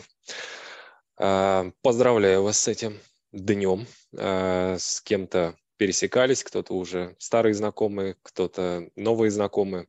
Вот. Но это всегда такой процесс а, взаимообогащающий. То есть вот, новые контакты, коммуникации здесь в этом пространстве всегда собираются прям очень интересные, очень уникальные люди.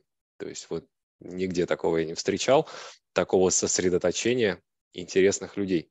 И, кстати, вот в эту тему хотел даже вот попросить обратиться ко всем. Я вижу, что часть у нас с камерами, а часть э, пока вот как-то без камер.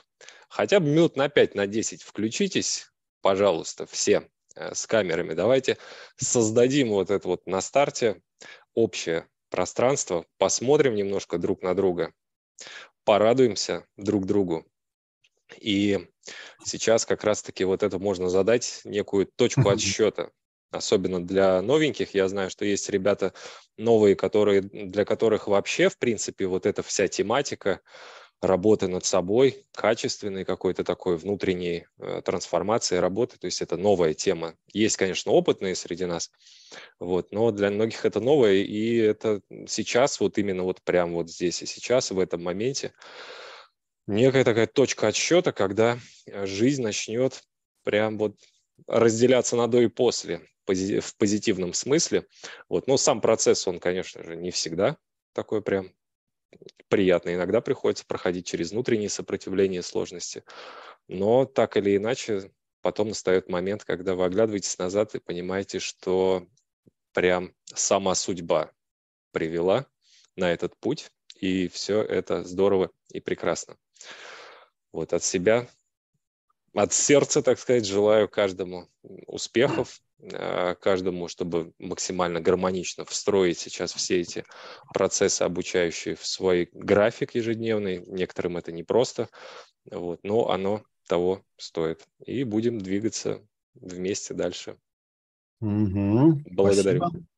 Да, я вижу, Дима, значок такой. Мы все время сделали значок, но, так сказать, на злобу дня он оказался довольно странной расцветки. Вот, это, это, да, у нас есть фирменный значок Академии. Не знаю, у меня, по-моему, там еще остались эти значки. Мы обычно на суперсериях раздаем. Так что да, я что-то про значок я не подумал.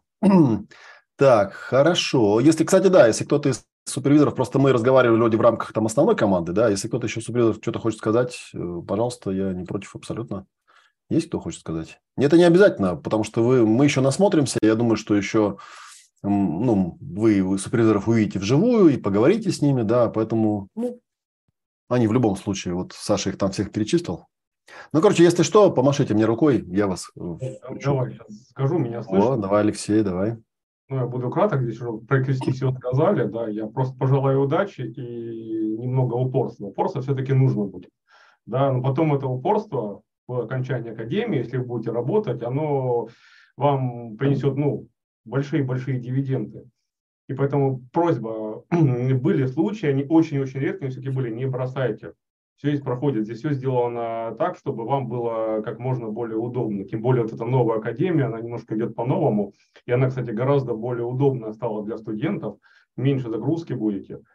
Заходите, пройдите до конца. И потом, может быть, даже не сразу, а со временем вы почувствуете важность академии потому что вы начнете работать, возможно, будете работать с другими людьми, но вам очень удобно станет работать с самим собой. Это главное. То есть вы начнете себя лучше понимать, лучше некоторые проработки для себя делать, э, может лучше общаться с другими людьми и, в принципе, можете помогать другим людям. Также не в рамках работы своей, да, как психолог или там психотехнолог, а просто в жизни, когда надо бывает, бывают критические ситуации. Так что Я желаю вам дойти до конца, прослушать все лекции, пройти все практики, кто на, на практик, да, но кто едет на супервизию, там увидимся. Все. Угу. Да, спасибо. Так, Я хочу пару слов сказать. Так, сейчас я тебя увижу. Ага, сейчас. Хоп, да, все, мы тебя видим. Привет.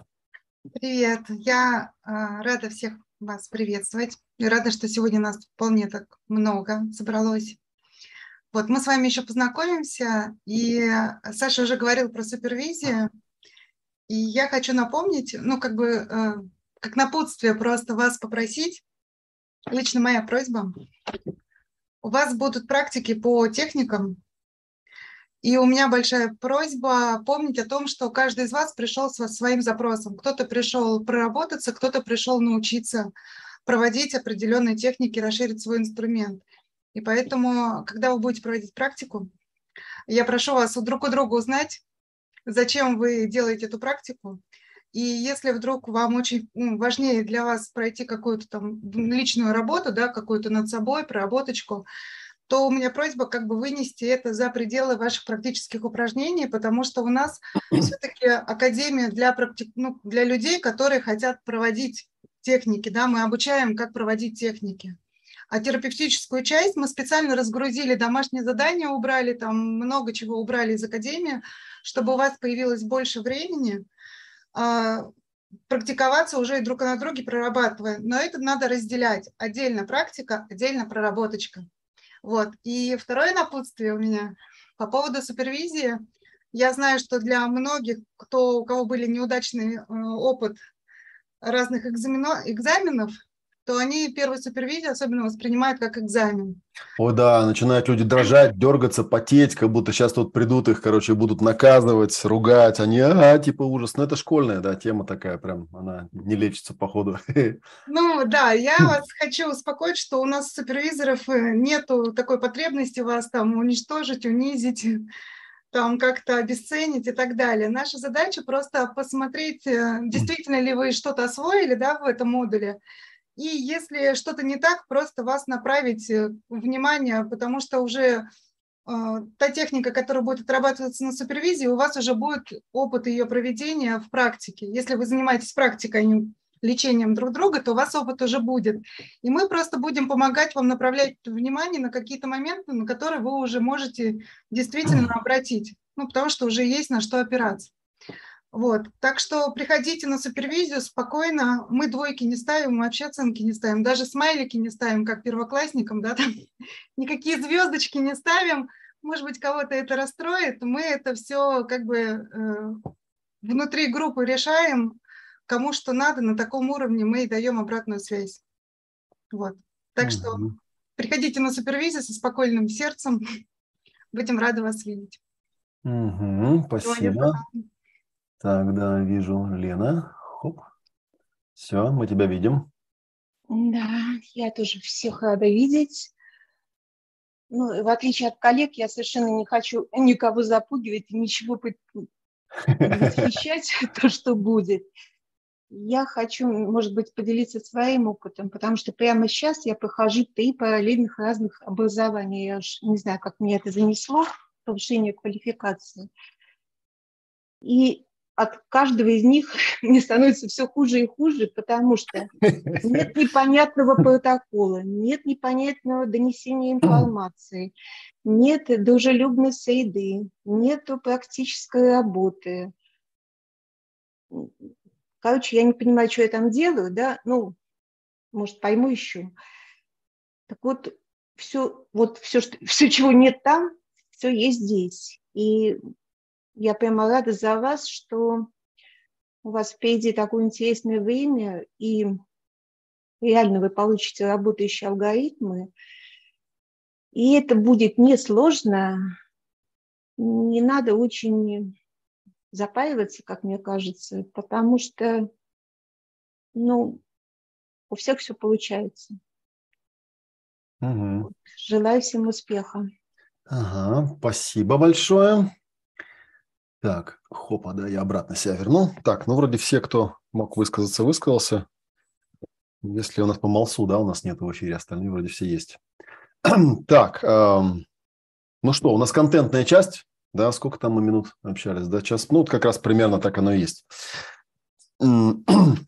То есть, в принципе, вот сейчас мы знакомство сделали, да, больше такого уже особо не будет. В основном буду я рассказывать что-то, показывать там и так далее. Но опять же, я, знаете, у меня всегда такая есть эта э, штука. Каждый раз, когда у меня начинается ну, какое-то мероприятие, я думаю, блин, там это же людям надо что-то рассказывать. Это же там у меня вот э, недавно была такая обратная связь, когда я общался там с, с неким коллегой, да, я ему рассказывал, что у нас ретриты идут 9 дней. То есть там день заезда, 7 полных дней практики, и потом еще день выезда. Да? И там вот в первый день мы там собираемся, знакомимся, общаемся, потом, значит, практикуем. Еще последний день есть специальный, где финальная практика делается там и так далее. И он так смотрит на меня, говорит, сколько дней? Девять? Говорит, ты, по-моему, единственный маньяк вообще на территории, как бы, не знаю, там, всего бывшего Советского Союза, у которого ретриты идут по 9 дней. Потому что обычно там, ну, пятница, суббота, воскресенье. Вот, а я говорю, да вы что, я, я на третий день только разогреваюсь.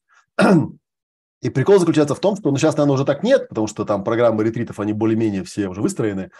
Но раньше у меня была такая штука, я приезжаю, думаю, капец, там 7 дней что-то им надо рассказывать, там показывать.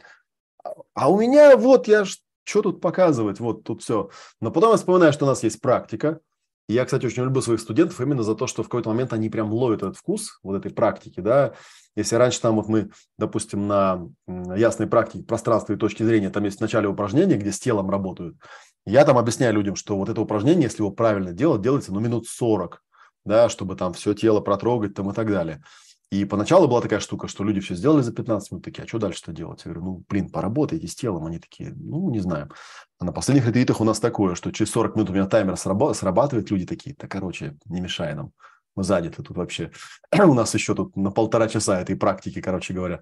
Вот, вот эта вот э, штука, она мне очень нравится, и такая вещь. Но, тем не менее, да, сегодня вот мы Э, я приветствую, кстати говоря, квестеров. Я думаю, что, наверное, многие из тех, кто даже в Zoom на квесте тоже были. Как-то слово квест, говорю квест, как будто она по-английски. Квест. Вот, потому что у нас там в канале 573 человека, а в самой группе, где люди общаются, 385, ну, то есть дофига людей на самом деле. Вот, хотя там переписывалось реально не так много людей, но тем не менее. И я там людям как раз пообещал, что я а, сегодня проговорю, как бы совмещу приятное с полезным, проговорю вот какие-то моменты а, по поводу матрицы Nord. Я там кое-что наговорил голосом и накидал кое-что текстом, потому что ну, текстов мало, на самом деле, на эту тему. Вот прикольно, кстати говоря, что сам вот этот Джон, Джон Бойд, который изначально эту формулировку сделал, Nord, у него никаких теоретических работ нету. То есть у него все было чисто в PowerPoint, презентации, рассказы и все. То есть от него даже статей никаких нету. Вот поэтому это, как бы, наверное, вещь такая не шибко-то известная какой-то широкой общественности, скорее вот известная больше среди военных аналитиков. Вот. И, честно говоря, там история-то была какая про эту матрицу, что просто вам было понятно. Матрица NORD – это четыре шага. Наблюдение, ориентация, решение, действие. И э, когда я разрабатывал свою матрицу способностей, у меня идея была такая, что вот есть некий, некий такой континуум, протяженность от э, момента, когда возникает у человека некий замысел, до момента, когда он воплощается, и мы видим результат. И, соответственно, зарядом да, можно назвать вот такую историю, когда вот эта э, последовательность где-то на каком-то шаге застревает, блокируется, зависает, и вот это все можно по шагам описать и показать, как можно сделать такую самодиагностику, да, на каком шаге у меня там реально залипает это все.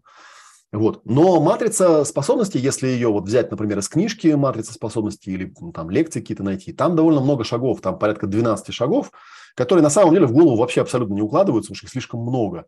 Там 12 шагов, еще есть левая и правая сторона, да, хотя для меня, ну, я шизоидного типа человек, мне, в общем, как бы очень прикольно, я нарисовал карту, я радуюсь, у меня все так прикольно разложено. Это, конечно, из головы вылетает просто на раз. Но, с другой стороны, в какой-то момент я стал интересоваться тем, что вообще это как бы ну, вполне понятная идея, да, что есть некая задача, нужно прописать некий алгоритм, да, который доводит до результата, потом этот результат оценить. То есть на свете существует очень много разных разновидностей Э, всяких процедур, которые по смыслу и предназначению очень похожи на то, что я называю матрицей способности. Вот. И, ну, а, кстати, матрица способности я всегда проговариваю, да, что такое матрица. Потому что после фильма «Матрица» смысл слова этого был окончательно утерян и ушел э, в какие-то дебри. Да. Матрица – это э, такой, такая формочка, да, по которой что-то отливается. То есть форма, по которой что-то изготавливается буквально, матрица, да. Вот. Ну, а матрица способностей, это форма, по которой изготавливается способность, буквально для меня. То есть как вот типа наработать некий навык или как приобрести какую-то там более высокого уровня способность э, что-то делать. И, соответственно, вот я эти шаги прописывал. И мне попалась вот эта четырехшаговая вещь, а четыре шага запоминаются легко. Тем более аббревиатура простая, да, NORD. Наблюдение, решение, наблюдение, ориентация, решение, действие. И э, из этих четырех шагов три, они довольно простые. Да, то есть шаг наблюдения, ну, он довольно прост, да, если его попытаться описать, то наблюдение – это просто вот процесс сбора информации, которая ну, необходима для того, чтобы что-то там как бы делать. Соответственно, там, как я в квесте рассказывал, основной, основная задача, да, это, собственно, подобрать какие-то правильные внешние и внутренние источники, да, правильные поставить датчики и, в общем, просто наблюдать. То есть, в принципе, де-факто, если вот, ну, там сейчас мне не видно, у меня тут стоит э, стендик, это вот то самое, что в разных школах называется ВАКОГ. То есть пять э, – это визуальное, там, слуховое, вкусовое, обонятельное и какой-то там еще, да. Короче говоря, вот эти пять э, органов чувств предполагаемые, хотя есть другие системы, там есть там 8 векторов, например, да, которые тоже предполагаются как каналы чувствования. То есть, тем не менее, это, это как бы входящая информация. И очень часто люди на этом залипают, да, потому что они не умеют наблюдать, потому что они очень быстро начинают путать э, территорию и карту, они забывают, что наблюдение – это просто наблюдение. А вот то, что ты в результате получаешь наблюдение, это уже как бы твоя рефлексия, по большому счету. Вот. А, то же самое, довольно простые, простые такие вещи, да, вот там принятие решения, да, это, в общем, довольно простая вещь, там, да, как правило, у тебя или к концу ориентации уже и так понятно, что делать надо, или есть какие-то варианты, и нужно просто выбрать какой-то вариант и просто его там сделать. И, соответственно, там есть какая-то такая бритва простая, да, что если времени мало, то, в общем, просто выбираем тот вариант, который максимально там быстр, надежен, просто его выполняем и все, и смотрим, что есть. Вот. Ну и действие, собственно, это непосредственное выполнение, которое подразумевает подразумевает практическую реализацию. Вот, там, например, там, отдачу приказа и так далее. Получается, что самый сложный и самый ответственный этап – это ориентация.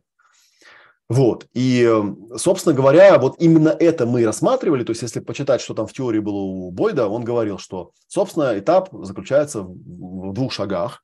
Да, это анализ и синтез. Или он там это описывал как destruction и creation, да, разрушение или разложение и созидание. То есть мы берем ситуацию, разбираем ее на какие-то более мелкие подциклы, а, каждый подцикл прописываем, да, и потом его пересобираем. И в каком-то смысле можно сказать, что вот эта матрица Nord – это такая как бы общая карта того, что я пытаюсь дать в академии. Моя идея академии – это то, что я здесь обучаю вас тому, чему не обучают, и обучаю делать других людей способными чему, к чему-то и становиться способными самому. И просто эти этапы, их можно описать очень коротко, то есть уложить просто реально в четыре шага. Пронаблюдал, сориентировался, принял решение, сделал. Да, и там у нее есть такая, такой постулат, что чем быстрее эта матрица крутится, тем, собственно говоря, эффективнее все это дело. Вот. Но, тем не менее, вот как бы шаг ориентации никто не отменял. Получается, что шаг, шаг ориентации, он у меня стоит из подшагов. И этих подшагов довольно много, но их можно свести в две такие, ну, я их называю звезды. Вот у меня родилось такое понятие, да, звезда. Есть такая звезда баланса, это я сегодня, кстати, придумал, пока проговаривал. Я просто нарисовал ее и вспомнил, что я на ретрите это уже рисовал. И подумал, а что я называю пять точек баланса. Ну, прикольно называть звезда баланса, например. А, и это такие шаги, которые очень простые. Да? Сначала восстанавливается баланс, потом предпринимается действие. Да? То есть мы делаем как бы два подцикла моделирования. То есть внутри ориентации есть два подцикла. Цикл баланса и цикл движения. В каждом из этих циклов есть по пять шагов. Ну и, собственно, вот эти шаги я обещал проговорить, чтобы было просто понятно, что происходит на стадии ориентации, с учетом того, что вроде бы шаг наблюдения, шаг принятия решения, шаг действий каких-то особых длительных объяснений не требует.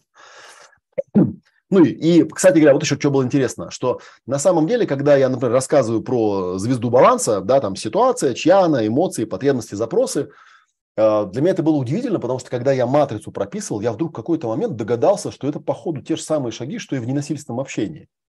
Вот, когда я к этому еще добавил вот этот более утоляющий диалог у Харвеля Хендрикса, есть такой семейный терапевт, а потом это встретил еще у Маши Рейлендс, у нее там техника была такая set C, в принципе, те же самые шаги плюс-минус.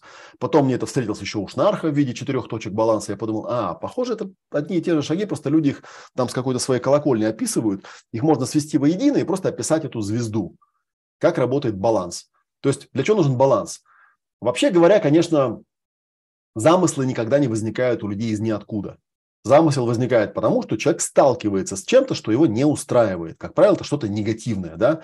И звезда баланса – это звезда мотивации от, это звезда негативной мотивации. Она самая мощная, это то, что называется морковка сзади. Вот, если у вас морковки сзади нет, некоторые студенты этого не любят. Эм, когда, например, они говорят, а как там начать что-то делать? Я говорю, есть очень простой рецепт. Нужно сделать так, чтобы ты не мог не начать это делать. Поэтому сядь и спроси себя, что я такого могу в свою жизнь ввести, чтобы я не мог не делать этого, просто физически не мог. Есть какие-то простые вещи, например, если ты решил там бегать по утрам, значит, договариваешься со своей красивой соседкой, что вы по утрам в 7 часов бегаете, да, и тогда у тебя очень простая вот эта вот мотивация, что нежелание опозориться перед этой соседкой, когда она в 7 утра будет стоять морозным утром под твоей дверью, а ты будешь просто спать, она тебя очень хорошо промотивирует. Это известная такая мотивация.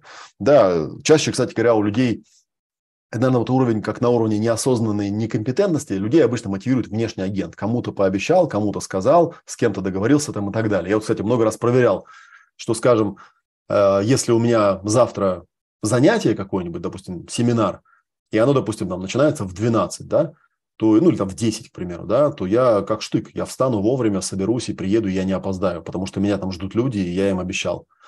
Но если, допустим, я думаю такой, так, завтра надо встать пораньше, как бы, да, чтобы к 10 утра уже быть на ногах, и фиг, нифига не работает, да, то есть ты просыпаешься, думаешь, так, короче, кому-то я там обещал, я же сам себе обещал, передоговорюсь как-нибудь, вот. Так что вот такая вещь. Поэтому на самом деле вот эту звезду баланса нужно помнить, что звезда баланса и вообще первичная мотивация, она всегда, как правило, негативная. Есть на свете супер продвинутые люди, которые умеют сразу начинать со звезды движения, но таких людей очень мало и ну, мало кто к, этой, к этому относится. Наверное, нужно как-то вот много-много раз эти две звезды прокрутить, чтобы у тебя как-то возникло такое вот это ощущение, не знаю, такого куража или какой-то, не знаю, зависимости от, от чего-то классного, когда ты думаешь, блин, вот сейчас сделаю что-то классное, так будет классно, как в прошлый раз, и тебя начинает работать мотивация к чему-то позитивному. Итак, первая звезда – это звезда негативного, негативной мотивации, мотивации, звезда баланса. Она очень простая, у нее всего пять шагов ну, звезда, она потому и звезда, что у нее пять шагов. Первый шаг – это ситуация, да? Стоп, ситуация.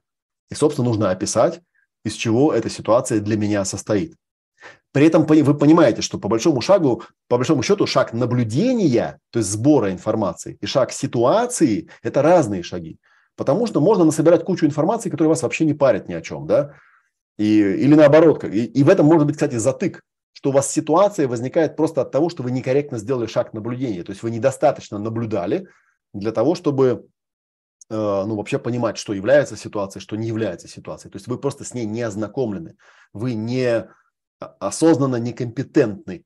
И поэтому и, и оказывается, да, что если вы вообще в теме не шарите, то нужно идти и найти тех людей, которые шарят, и спросить, а как это примерно хотя бы делается.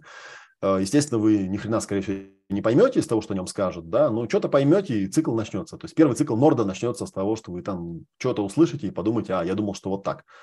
Но нужно четко понимать, что шаг наблюдения – это шаг сбора информации, а шаг ситуации – это, ага, вот для меня что значимо, вот что для меня тут собралось. А, потому что наблюдение – это территория, а стоп-ситуация – это уже карта, да, это то, что для меня важно. То, что является ситуацией для вас, не является ситуацией для другого. И это вот бесконечная такая тема, которая, она мне периодически всплывает, ну, самый яркий пример, конечно, у меня был, это мои несчастные бывшие отношения, когда ну, просто до человека просто реально не донесешь, что типа, дорогая, это твоя ситуация, ты ее видишь, я ее не вижу, я не знаю, что там у тебя происходит, расскажи мне, кто, что, где, когда, как, что происходит, куда движется, так, чтобы я тоже мог это увидеть.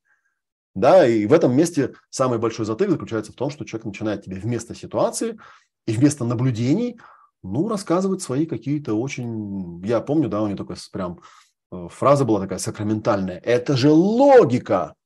Я пытался говорю, объяснить, это не логика, это избирательно-оценочное мышление. Ты берешь и к тому, что реально произошло, додумываешь, дорисовываешь какие-то вещи из прошлого опыта, еще откуда-то. И это основной затык, который на этом этапе возникает.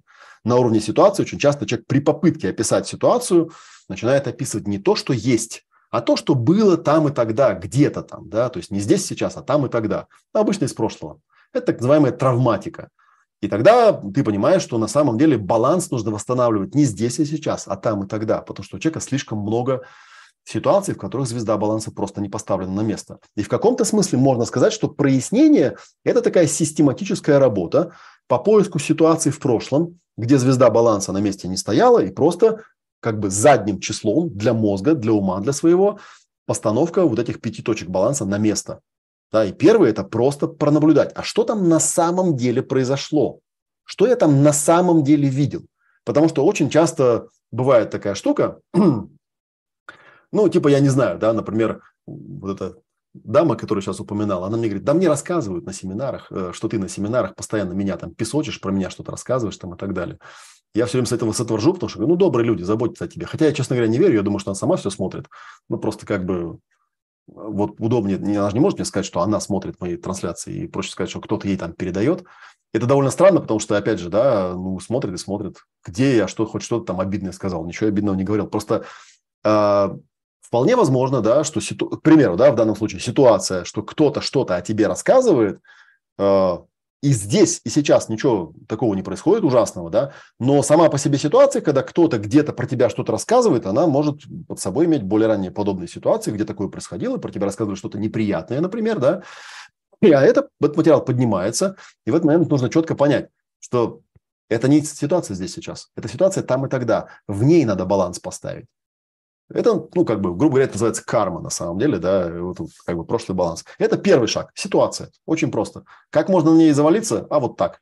Можно нарушить переход от наблюдения, ну, от территории к карте, да, то есть от э, мира к модели, или можно в самой ситуации, при попытке описать ситуацию, свалиться вот в эту избирательно-оценочную логику, да, которая там исключительно в твоей башке существует в виде каких-то твоих логических ассоциативных цепочек и работает только для тебя. Критерий очень простой. Я это называю фактор реальности. Вот когда я на э, семинаре, э, на ретрите точнее, да, э, эмпатия, общение, показывал про эмпатию, я это назвал фактор реальности. Как правило, если ты описал, кто, что, где, когда, как происходит, да, как будто бы это снимает камера, человек говорит, а, ну да, в принципе, так и было, действительно. Это же наблюдение, это можно увидеть. То есть, если вы реально сталкиваетесь с человеком, которому ты рассказываешь ситуацию, ты уверен, что ты рассказываешь ситуацию, а человек говорит, ничего такого не было, то, извините меня, один из вас сумасшедший потому что один из вас что-то, ну, то ли он, ну, если он не слепой, не глухой, то как бы это очень странная ситуация. Один из вас сумасшедший.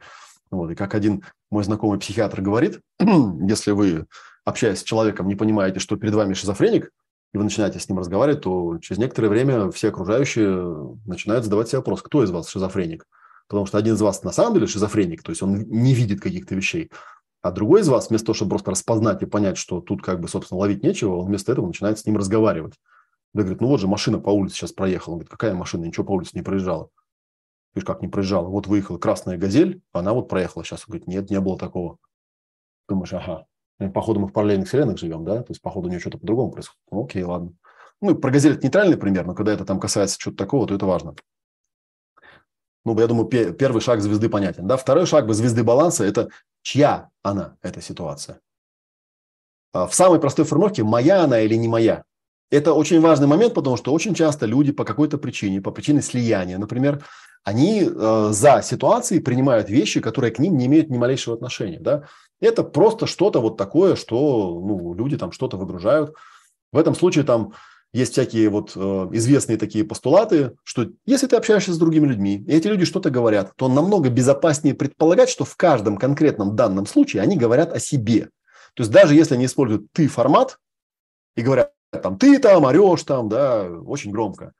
То есть, что они на самом деле говорят? Они говорят, когда я слушаю, как ты говоришь, мне кажется, что это слишком громко для меня. И поэтому, ну, люди так обычно не приучены говорить, поэтому они говорят вот в ты формате. Но на самом деле, как бы, ок, можно такого человека понять, и можно даже перевести на свой язык. Главное, чтобы ты не сделал чего? Главное, чтобы ты не начал включать вот этого шакала вовнутрь. То есть, когда тебе говорят, ты орешь, ты такой, я ору, и, ну и понеслась там, да, вот эта вот тема, спор ни о чем. Ну, как бы, для него ты орешь, да, а для кого-то. Вот это как бы первый момент. Моя эта ситуация или не моя? Когда ты понимаешь, что это его ситуация, тогда ты можешь вернуть его на шаг номер один, сказать, то есть я правильно понял, да, что когда я вот так говорю, то тебе кажется, что я там ору на тебя, да, или, скажем, для меня в актуальном случае, да, то есть я правильно тебя понял, что когда я использую матерные слова, то тебе кажется, что я на тебя ругаюсь. Ну, это твое внутреннее состояние. Я на самом деле не ругаюсь. Я, как я говорю, просто разговариваю так. Да, потому что это была очень странная фигня, когда, ну, я вот тут как-то на эту тему выгружался, что я обнаружил прям четко очень э, характерное такое, да, набор э, постулатов, которые у людей включаются, когда они слышат какую-то речь, которая, как им кажется, там ненормативная, да, и они прям вот эти как инкубаторские повторяют одни и те же четыре постулата, просто один за другим. Они настолько одинаковые, что даже как бы неинтересно с ними становится общаться, потому что, ну, блин, хватит уже мне тут рассказывать все эти вещи. Ну, те, кто вот на квесте был, те знают. Кто не был, тот в квест зайдет, посмотрит, не буду на этом э, э, замыкаться, да. Следующий момент очень важный, да, допустим, эта ситуация моя, тогда ко мне вопрос, а ты в эту ситуацию вписываешься как кто? Это на самом деле уровень осознанности, который мало кому доступен, потому что мы говорим о текущей роли. И мы всегда говорим, что в формуле «быть», «делать», «иметь», да, если мы говорим о том, что ты хочешь получить какой-то результат, мы понимаем, что для этого нужно сделать определенные действия, и мы понимаем, что для этого нужно принять определенную роль. Роль в моем определении – это характерный паттерн поведения, устойчивый. Можете это вот определение взять себе э, как бы в обиход. Да? Это характерный устойчивый паттерн поведения, который диктуется внутренними установками какими-то, да, и он как-то называется обычно. Да? И обычно, ну, и никакой на свете не существует деятельности, в этой проявленной вселенной нет никакой деятельности, никакого проявленного результата, который можно было бы получить, не имея никакой роли. Это очень просто. Да, это как вот без тела нельзя поесть, да, или там без э, связок нельзя там издать звук, без глазок нельзя увидеть, а без роли нельзя ничего сделать просто и все. И тут очень часто встречается такая залипуха у людей – они говорят, блин, так печально слушать эти ваши коучинговые вот эти все измышления про быть, делать, иметь. Это что ж получается, быть собой нельзя? Я же хочу просто быть собой, а вы говорите, что в каждом случае нужно надеть какую-то роль. Я говорю, нет, я не говорю, что в каждом случае нужно надеть какую-то роль, но если у вас есть такой вопрос, а нельзя ли быть самим собой, то у меня для вас плохая новость. У вас есть такая роль, называется «я сам», которую вы даже не осознаете. Потому что очень часто, вот я слышу это особенно в претензиях, которые какая-нибудь там истеричная женщина там выдвигает мужчине, ну или истеричный мужчина выдвигает женщине, неважно. Я хочу, чтобы он принимал меня такой, какая я есть. Ну, а какая она есть, скорее всего, она истеричка. Вот, и типа в этом, собственный конфликт. И проблема в том, что реально на свете существуют такие люди, ну, возможно, у них просто отсутствует какое-то духовное начало, фиг его знает, я не знаю.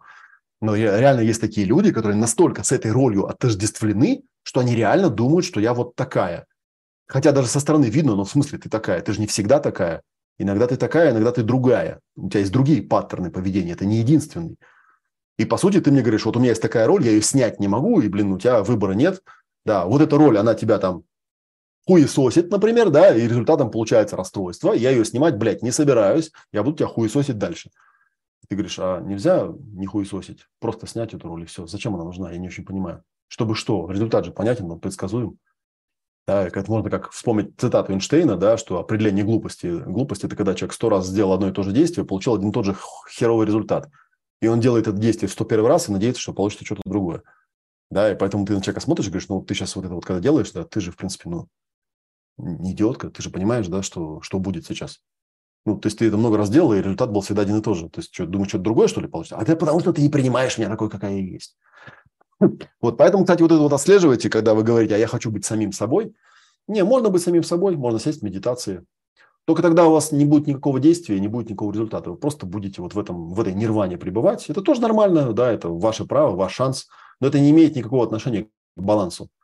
И вообще медитацию обычно практикуют именно для того, чтобы роли снимать. Как правило, в точке в звезде баланса проблема не в той роли, которую нужно надеть, а в той роли, которую нужно снять. Как я там рассказывал в квесте, да, на, если на первом этапе вы описываете ситуацию, как будто бы это эпизод, и в каком-то смысле вы выходите наружу. Да, вот ситуация, а вот он я. Но там есть еще одна точка зацепки. Там в самой ситуации есть я. И вот этого себя в той ситуации тоже нужно точно так же описать, как персонажа этой ситуации, как персонажа этого сюжета, и тоже выйти и понять, что вот он я, а вот тот персонаж. Это очень как бы такая штука, она... Я помню, как у меня еще первая была жена, и когда у нас случались конфликты, я ей говорил, слушай, любой конфликт решается элементарно. Да? Вот смотри, есть какая-то ситуация, и в этой ситуации есть ты, ну, в конфликте, и в этой ситуации есть я в конфликте. Это вот как шахматная доска, на ней есть некая ситуация, есть фигура, называется ты, и есть фигура, называется я. Но прикол заключается в том, что можно просто выйти из этого и посмотреть на саму шахматную доску. Потому что то, какой я в конфликте, и то, какая ты в конфликте, это не мы. Это просто фигуры некие, которые мы зачем-то разыгрываем. Да? Вот моя подруга, эта бывшая, она этого вообще нифига не понимала, потому что она однажды мне задала вопрос, Олег, а вот ты часто используешь такой термин драматизация. Что такое драматизация? А, ну, я говорю, драматизация – это, ну, вот в театре, да, люди играют роли, да, то есть они играют драму, в этой драме есть роли, и эти роли они отыгрывают. А это такое же только в жизни. Это когда человек нахлобучивает на себя неосознаваемую роль и тупо ее отыгрывает каждый раз. Называется это драматизация. Это как бы плохое что-то, да, то есть нужно эти драматизации убирать постепенно, да.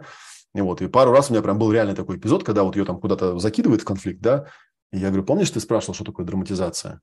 Она говорит, ну да, я говорю, вот это вот, вот прям прямо сейчас вот это, которое происходит, вот это вот драматизация. Вот ты прямо сейчас играешь какую-то роль. Я не понимаю, что это за роль, потому что я не могу понять ни ситуации, ни сюжета, ни сценария, ни пьесы, ни акта, как бы, да, но я вижу, что это какая-то роль, потому что я к ней никакого отношения не имею вообще. И это очень такая способность офигенная, да, она далеко не у каждого включается. Дальше у нас, помните, третья точка баланса в этой звезде – это эмоции. А, эмоции у нас целый модуль этому посвящен называется «Ясные эмоции», это модуль номер два. А что касается, кстати, ситуации и меня в этой ситуации, у нас есть замечательный ретрит новогодний, называется «Пространство и точки зрения». И он как раз про восприятие пространства и ситуации, про восприятие того, кто я в этих ситуациях оказываюсь. Но вот на таком очень тонком уровне, практически на уровне эзотерики, когда ты просто понимаешь, что для того, чтобы появилась ситуация, нужно создать пространство. И в, этой ситуа- в этом пространстве проявится ситуация, в этой ситуации проявится точка зрения, которая я. Я ее приму и буду в это вот играть, как в шахматы. Да? И если я недостаточно э, просветлен, недостаточно хорошо осознаю, что происходит, то это будет называться драматизация. Да? Ты просто тупо будешь играть в какой-то сюжет. К сожалению, у нас люди это часто очень делают. Вот.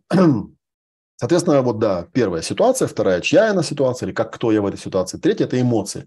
Эмоции – это энергия, и основная мысль, которую я доношу, что когда мы работаем с эмоциональным компасом, или с эмоциональным ковриком, или со шкалой попа, вон у меня там стоит она, ее чуть-чуть видно, Наша задача теперь на этом же этапе теперь попробовать то же самое сделать с эмоциями. На первом шаге мы описали ситуацию так, чтобы из нее выйти. На втором этапе мы описали себя в этой ситуации так, чтобы выйти из этой роли. А на третьем этапе мы описываем эмоции до тех пор, пока мы просто не видим, что эмоции – это просто энергия. И то, как мы их называем, да, это просто наш способ, наша привычка их так называть. На самом деле это просто энергия. Вот. И эти эмоции действительно можно на этом этапе, вы, надеюсь, это убедитесь в этом, да, что можно действительно выговорить эмоции до, до такой степени, их идентифицировать, что у вас произойдет такое ну, освобождение ума и тела, когда вы понимаете, что эмоцию можно утилизировать, можно ее использовать именно как энергию. То есть не, не чтобы драматизировать, не чтобы этой эмоцией питать вот эту роль в этой дебильной ситуации, которая включается сама собой, триггерит, а просто взять эмоцию и сказать, ну, круто. Это на самом деле очень прикольная штука, потому что тогда ты понимаешь, что любая эмоция – это энергия. Даже самая негативная, даже самая неприятная эмоция – это просто энергия, которую тебе дает твое тело для того, чтобы ты справился с ситуацией. И дальше обычно, когда вот эта третья точка баланса на место встала, вы под этим всем находите вот это самое сакральная штука, сакральную вещь под названием потребность. То есть вдруг вы понимаете, в чем, собственно, эта ситуация состояла. Потому что изначально ситуация, как мы помним, это резкое болезненное несовпадение того, что есть, с тем, что я ожидаю. Или, кстати, другими словами, карты и территории. То есть, по большому счету, я просто что-то там лоханул в самом начале, не конкретно смоделировал, да, и у меня дальше там понесло. Включилась какая-то роль дебильная, какие-то эмоции ненужные. Вот. Но когда я это все поставил на место, вот ситуация, вот я в ситуации, вот мои эмоции, тут я понимаю, а что мне на самом деле нужно? Что мне на самом деле нужно? Исходя, вот я смотрю на... Возможно, да, возможно, и там на каждом этапе может произойти такое освобождение, потому что когда я понимаю, что мне что-то нужно, я же могу двояко это понять. Я могу понять, что это не мне нужно. Это нужно вот той роли, которая драматизирует. А мне это никогда не было нужно вообще. А могу, на самом деле, сняв роль, увидеть то, что мне на самом деле нужно. Понимаете? И тогда эта вся э, штука разваливается, раскручивается совсем по-другому. Потому что так же, как на этапе ситуации может подняться, на самом деле, более ранняя подобная ситуация, то есть не та, с которой я реально имею дело, а просто у меня травматика есть на эту, на эту тему. Точно так же и роли могут включаться не потому, что мне реально эта роль тут уместна или нужна, а просто я так привыкла. Я привыкла, что я истерю, мужики делают. И вот на какой-то момент настолько я в этом залипла, что да, я уже не знаю, зачем я истерю, потому что мужики давно уже не делают то, что я хочу. Но я продолжаю это делать, потому что, как вот Саша сказал, да, мозг он ленивый, ему лень там новые паттерны изобретать и просчитывать. Он такой, да, короче, у нас тут есть тут один знакомый паттерн. В любой непонятной ситуации истерии. Все, как бы, что там? Ну и фиг с ним, что не получается желаемого результата. Да и хер с ним, как бы, да. Эмоций дофига, дофига. Все, погнали. То же самое, ну, на уровне эмоций тоже такая залипуха может происходить, потому что иногда бывает такая штука, что просто, да, ты сталкиваешься с человеком, он на тебя там, не знаю, злобу включил, как бы, да, у тебя злоба там подняла более раннюю, раннюю подобную ситуацию, тебя просто в этой дисбалансировало, закрутило, потому что у тебя в прошлом есть травматика. Что такое травматика, кстати говоря, да? Это ситуации, в которых пять точек баланса не на месте. И, соответственно, организм, ну, мозг их держит просто как некий непроработанный материал, да, который надо проработать. И как только у него происходит напоминание, он тебе их выкидывает в оперативную память, говорит, вот смотри, смотри, такое уже было однажды, уже так с тобой поступали, давай как сейчас ему включим. А что включим? Ну, знакомый паттерн, знакомую драматизацию включим, естественно. То есть вы в этой эмоции теряетесь. Ну, поэтому это очень важно, кстати, понять, чьи это эмоции, мои они вообще или чьи-то чужие. Четвертая точка – это потребность. Ну и пятая точка, да, это вот прям, в принципе, по э, Розенбергу, да, это запрос. То есть, когда я прочитал, когда я увидел ситуацию, какой есть, когда я увидел, чья это ситуация или кто я в этой ситуации, да, по крайней мере, отделился от этого. Когда я увидел все эти эмоции, превратил их в энергии, когда я под этими энергиями понял потребность, то есть понял точку А и точку Б, что есть, что хочу, то тогда у меня возникает последний этап, на котором люди рубятся на самом деле. Да, это в каком-то смысле уже а, почти что переход на этап решения, но еще на уровне моделирования, на уровне ориентации. Типа, а что я хочу, чтобы произошло? Что я хочу, чтобы произошло? О чем конкретно я мог бы попросить себя или другого человека в терминах конкретных действий, то есть в таких терминах, чтобы были возможны шаги решения и действия, чтобы ну, моя ситуация перестала быть ситуацией, чтобы она исчерпала себя. Есть у меня такой запрос? Очень хорошо у Розенберга сформулировано, да, то есть, что нет смысла говорить человеку, вообще, на самом деле, на понимание, это, можно сказать, звезда баланса, это еще звезда понимания какого-то, да, а, вот у меня, например, э, ну, клинически на мне не работает ты-формат. То есть, когда мне человек начинает выгружать в ты-формате, вот ты решил, ты пошел. Вот у меня недавно там была, э, помню, кто-то, наверное, в рассылке, там была такая у нас забавная дама Ирина, она, по-моему, однажды уже сбегала из этого чата, и она что-то там, она что-то пришла в чат, какую-то херни там понаписала, я на эту херню что-то ответил, как бы, да, и потом она мне пишет, «Э, я в этот момент, чтобы вам было понятно, в субботу, я был в бане, блядь, с утра до позднего вечера. Я вообще ничего не читал, там пару раз залез, просто посмотрел, что пишут. И я потом захожу и пишу, и вижу, что она пишет такая, типа, вот я там, да, все поняла, все просознала, залезла, стерла все свои вот эти сообщения, которые он писала. А вы, Олег, а вы, Олег, решили этого не делать. И вы все вот эти оскорбления в мой адрес вы оставили. Вот какая же вы тварь. Вот вам, наверное, приятно, что другой человек страдает и мучается, вот вы не убрали, вот все-таки очень жаль. Я такой сижу, думаю, вот реально, да, там, Мира, если ты меня слышишь, как бы, пиздец ты замороченная баба. Пиздец, блядь. Я не знаю, почему ты себя считаешь идеалистом, как бы, да, но это вот реальный просто пиздец какой-то, да. А ты не думал, что человек просто в бане находится? И что, более того, даже если я, ты бы там что-то стерла дальше в этой группе, ты реально думаешь, я прям сижу целыми днями ее вверх-вниз там кручу, чтобы увидеть, не стерла ли ты э, сообщения, которые там что-то... Да какая мне разница? Ты не нарцисс случаем, как бы, да, ты прям думаешь, я прям сижу и какую-то Ирину, у которой в профиле имя с маленькой буквы написано, и нет даже аватарки, и я вообще с ней знаком, что я прям отслеживаю, что мне там какая-то Ирина написала, да мне насрать вообще. Что написала, на то и ответил. Потом она стерла, ну стерла и стерла, хозяин-барин, как бы, да. А теперь она хочет, чтобы... А с чего ты это захотела? -то? Ну так напиши по-человечески. Скажи, дорогой Олег, я прояснила нашу... Вот у нас ситуация какая там, да? Слово за слово случилась некая перепалка.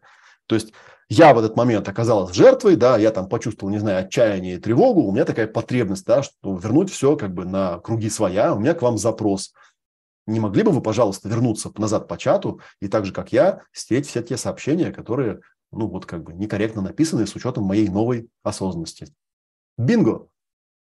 Я бы это сделал, почему нет? Четко сформулированный запрос. А в ты-формате очень люди очень часто любят делать следующее, да? Во-первых, они тебе рассказывают, что ты видишь, что ты слышишь и вообще, что ты воспринимаешь. Это они тебе рассказывают.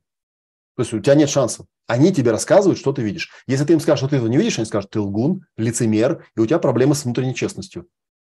Я с таким сталкивался, да, вот моя эта высокочувствительная персона, она мне такие штуки выгрузала. Я реально поначалу просто разводился, думал, блин, может, правда какой-нибудь тупой? Что за херня? Думаю, подожди, подожди, я вроде нормальный взрослый человек. Так, если я что-то наблюдаю, то я это наблюдаю. Если я что-то не наблюдаю, то я не наблюдаю. Я имею на это полное право. Потом человек тебе рассказывает, во-первых, ну, типа, кто ты в этой ситуации, да? Кто, кто ты? Да, то есть приходит и говорит тебе, ты говно. Вот эта ситуация, которую ты, конечно, не видишь, потому что ты лицемер врун, ты говно. И если ты склонен к шакалению внутрь, думаешь, может, я правда говно. Потом тебе человек рассказывает, что ты думаешь и что ты чувствуешь. Он тебе рассказывает, что ты думаешь, что ты чувствуешь. Думаешь, я этого не думаю, я это не чувствую, но как бы, может, у меня что-то это... А это потому, что у тебя внутренней связи с самим собой нет. Ага. И потом тебе рассказывают про твои потребности, то есть чего ты хочешь, чего ты желаешь. Ты думаешь, я вообще-то этого не хотел, не желал, но может, у меня правда нет внутренней связи? Да, и потом тебе рассказывают, ну, естественно, поскольку ты злодей, да, рассказывают тебе про твои зловредные запросы, потому что, естественно, почему я это все делал, да, я же это в рассылке все писал для того, чтобы, ну, естественно, при всех унизить, обесценить, ну, потому что я злодей, потому что я нарцисс, потому что я подавляющая личность, это вообще все знают. Вот такая штука. Вот эта херня, ребят, называется газлайтинг. Стопроцентный газлайтинг, потому что нормальные люди, они работают в я-формате. Если тебя что-то беспокоит, объясни мне, в чем твоя ситуация, так, чтобы я увидел эту ситуацию. Расскажи мне, как кто ты в этой ситуации? Я в квесте это много раз повторял. Каждый раз, когда вам кажется, тыры-пыры, ты... вот я там Оль, на Олю Эберт поругался чуть-чуть, не знаю, Оля нас видит или не видит сейчас. Когда у нее это стандартный паттерн, мы это наблюдаем много лет. Одна, один и тот же паттерн. Оля, Оля приходит на общественный форум, выгружает какую-то свою личную ситуацию, а когда люди начинают что-то отвечать, она начинает в ответ этих людей хуесосить. Типа, хули вы мне тут советы даете, заебали там туда-сюда. И она это делает всегда абсолютно одинаково. Абсолютно одинаково. До такой степени, что просто ей хочется сказать, Оля, пошла уже нахуй, вот реально заебала. Но Оля это делает каждый раз. И каждый раз она на таком серьезе это все делает. Типа, елы-палы, что мне тут, я вас тут в терапевта не нанимала. И много раз я с ней об этом разговаривал. Говорю, Оля, ты пришла на форум, где полторы тысячи людей. Люди тебе ничем там не обязаны. Ты выразил личную ситуацию, люди, естественно, отвечают. Ты терапевт или ты говно, в конце концов? Ну, как бы научись уже это компетентно как-то справляться. В чем твоя ситуация? Расскажи этим людям. Расскажи про свои там эмоции, потребности, там, ты рыбы трали Опять же, да, обрати внимание, что когда человек формулирует запрос, никто не обязан ему этот запрос удовлетворять. Не нравится, ну, не нравится, уйди с этого форума. Только не надо людям говорить, пошли вы нахер, как там одна у нас участница сделала. Это смешно. Вот такая, такая, эм, ну, то есть, поэтому, то есть, короче, наверное, вот сухой остаток тут такой, что звезда баланса работает, когда вы берете стопроцентную ответственность на себя за нее. Это ваша ситуация, это ваша карта, это ваша роль, это ваши эмоции, это ваши потребности, и, соответственно, мы от вас ожидаем запроса. Но на каждом этапе может оказаться очень запросто, если вы занимаетесь проработкой, что это не ваша ситуация, не ваша роль, не ваши эмоции, не ваши потребности, не ваш запрос. В таком случае вам реально должно стать абсолютно параллельно на все, что там происходит у других людей. Вот. И, кстати говоря, я вот тут заметил еще одну штуку. У меня тут недавно одна знакомая меня там яростно убеждала, а, это такая штука, она очень распространенная. Люди думают, что если я про что-то рассказываю эмоционально, что у меня на этом заряд. А, я говорю, нет, я просто могу рассказывать про какие-то вещи, которые, ну, я могу это как бы показывать, что там есть эмоции. Все. Ну, заряд – это заблокированное неисполненное намерение. У меня нет никакого запла- э, заблокированного неисполненного намерения в отношении Ирины, у меня нет никакого заблокированного неисполненного намерения в отношении моей там бывшей или еще кого-то. Просто я могу эти ситуации рассказать по полочкам, что произошло да, там, какие там были роли, какие там были эмоции, какие были потребности, какие были запросы. Моя задача как преподавателя сделать так, чтобы это было интересно, да, это говорить о том, что у меня этот заряд, это так же глупо, как, э, я не знаю, там, актера, играющего на сцене, да, э, который там, не знаю, кого-нибудь убил, э, обвинить, что он кого-то реально убил. Да, нет, я не убил, я просто показал вам спектакль, как это все проигрывается. Ну, и тут мы все-таки понимаем контекст контекста, да, у нас как бы есть некое восприятие того, что то, что происходит на сцене, это все-таки драматизация, да, и сделана она с какими-то развлекательными целями в данном случае. А, ну, отчасти, когда я преподаю, у меня развлекательные цели, конечно, тоже есть. Да, у меня есть такие цели поразвлечь публику, которой я что-то рассказываю. Ну, вот. Так что да, тоже залипуха. Но при этом я понимаю, при этом я понимаю, что да, вот я сейчас там рассказывал, опять, опять о, ужас использовал ненормативную лексику, да, что кого-то это может торкнуть, они могут сказать, Олег, вы же психолог, да вы же тут все испортили там, да, вот этим всем. Да у вас же там есть богатый русский язык, неужели вы не можете его использовать? Могу. Я сознательно делаю выбор использовать те слова, которые я использую. Вот, если вам кажется, что это драматизация, то окей, в чем ваша ситуация? А, то есть, когда вы слышите, что люди говорят матерные слова, то что? Вы попадаете в какую-то роль. В какую роль? И начинаете чувствовать какие-то эмоции. Ага, да вот именно. Потому что у вас есть потребности. Какие потребности? Вот сформулируйте их. И что-то мне подсказывает, что вряд ли эти потребности имеют отношение ко мне. Да, и, соответственно, запрос, вы можете, конечно, сформулировать запрос, типа, Олег, а можешь ли ты говорить, не используя матерных слов? Конечно, могу, естественно. Я синхронный переводчик, я 30 книжек перевел, я недавно подсчитал. Сколько книжек я перевел? 30. Я могу разговаривать на любом языке, могу абсолютно эти слова не использовать, но я предпочитаю это делать. и вам с этим придется как-то жить. Понимаете, такая вот беда. Короче, вот такая штука, да? Ситуация, чья она, или как кто я в нее вписался. Ну, чья она, может, да, универсальный вопрос, как чья она, в смысле какой роли, да, или там, потому что часто, да чья папина, блин, мамина, бабушкина, дедушкина, я просто ребенок, я у них скопировал. Эмоции, потребности, запросы. Все очень просто. Если вы это крутанули, у вас первый цикл ориентации завершен. То есть вы там поставили точки баланса. Э, если вот э, попробовать э, сделать сухой остаток первой звезды, он очень простой. Он заключается в том, что в чем смысл да, этих вот звезды баланса? Смысл заключается в том, чтобы свои переживания соединить с потребностями и на основании этого сформулировать запрос. Но для этого нужно еще сделать пару шагов. Нужно сначала описать ситуацию, да, а потом описать себя в этой ситуации, а потом обнаружить, какие там были эмоции, какие были потребности, соединить их, да, возможно, при этом сняв их напрочь, и понять, что у вас никаких потребностей там нет, это просто из прошлого какая-то фигня, где кто-то вас там обидел, к примеру, да.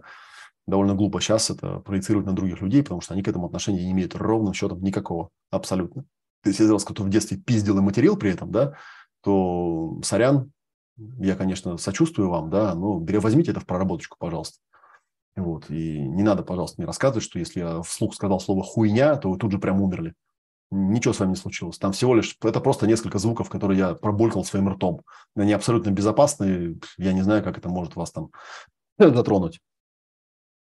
Так, и у нас еще вторая штука. Что у нас там со временем? Два часа. Ну, мы успеем. Вторая звезда, второй подцикл ориентации называется звезда движения. И она построена в каком-то смысле по образу и подобию э, звезды баланса, но это мотивация к, поэтому там все те похожие очень элементы, только они идут скорее э, по идеальной ситуации, потому что первый шаг – это идеальная ситуация. То есть есть существующая ситуация, а есть идеальная ситуация. Вторая звезда, она запускается после первой.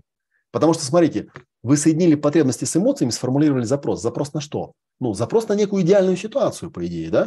То есть как оно должно быть, по моему желанию щучьему велению, да, моему хотению. Поэтому там был такой шаг, да, прописать либо момент воплощения замысла, либо чек-лист идеальной ситуации, либо желательно и то, и другое.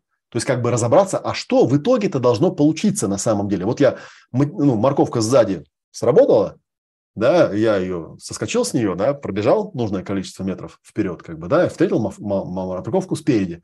Вообще говорят, что оптимальнее всего работает, когда есть обе морковки, и морковка спереди, и морковка сзади. Да, морковка сзади, как мы уже говорили, с нее все начинается, потому что пока она не сработает, морковка впереди как-то неинтересно, далеко до нее бежать. Вот, а когда морковка сзади уже воткнулась, то тут уже как бы не возникает вариантов, бежать надо к чему-то хорошему, но как бы не потому, что мне хорошо, а потому что морковка сзади очень сильно напирает. Вот, соответственно, э, первый шаг – это идеальная ситуация. Просто описать ее в том же самом режиме, как и ситуация то, что есть. И понятно, что я вряд ли смогу ее описать, если не понял своих потребностей. Очень часто люди, которые начинают со второй звезды, там, с визуализации по фильму «Секрет», у них проблема заключается в том, что они эту визуализацию делают, ну, такую сферическую, в вакууме, ни на чем не основанную, скорее всего, основанную на нереальных ситуациях, э, нереальных ролях, нереальных эмоциях, нереальных потребностей – и ну, нереальных запросах. Да? Начитались сказок про принцесс, насочиняли какую-то херни, насмотрелись телевизора с рекламой, да, по принципу вот этого, я там упоминал сериал «Век эгоизма», да, то есть там всякие вот эти придуманные вещи, что, ну да, если у тебя 15-й iPhone, то, конечно, это же счастье, да. Это вот все, что тебе нужно для счастья. Человек бежит и отдает 200 тысяч за телефон, потому что он, ну, ему рассказали, что там будет счастье. Такая вещь. Поэтому до этого звезда не сработает. А, дальше у нас идет ну, там вот роль, да, соответственно, если э, в, в текущей ситуации вам роль надо снимать, то в идеальной ситуации роль нужно надевать. И это может быть один из затыков. Так же, как с идеальной ситуацией, один из затыков может быть, что ваша идеальная ситуация, она основана на абсолютно эфемерном представлении о том, как устроена реальность, потому что вы никогда не, не научились э, наблюдать, там, да, отслеживать свои роли, отслеживать свои эмоции, понимать свои потребности и формулировать реалистичные запросы к ре, реалистичным людям. И поэтому ваша идеальная картинка, она основана не пойми на чем, да, это просто воздушный замок.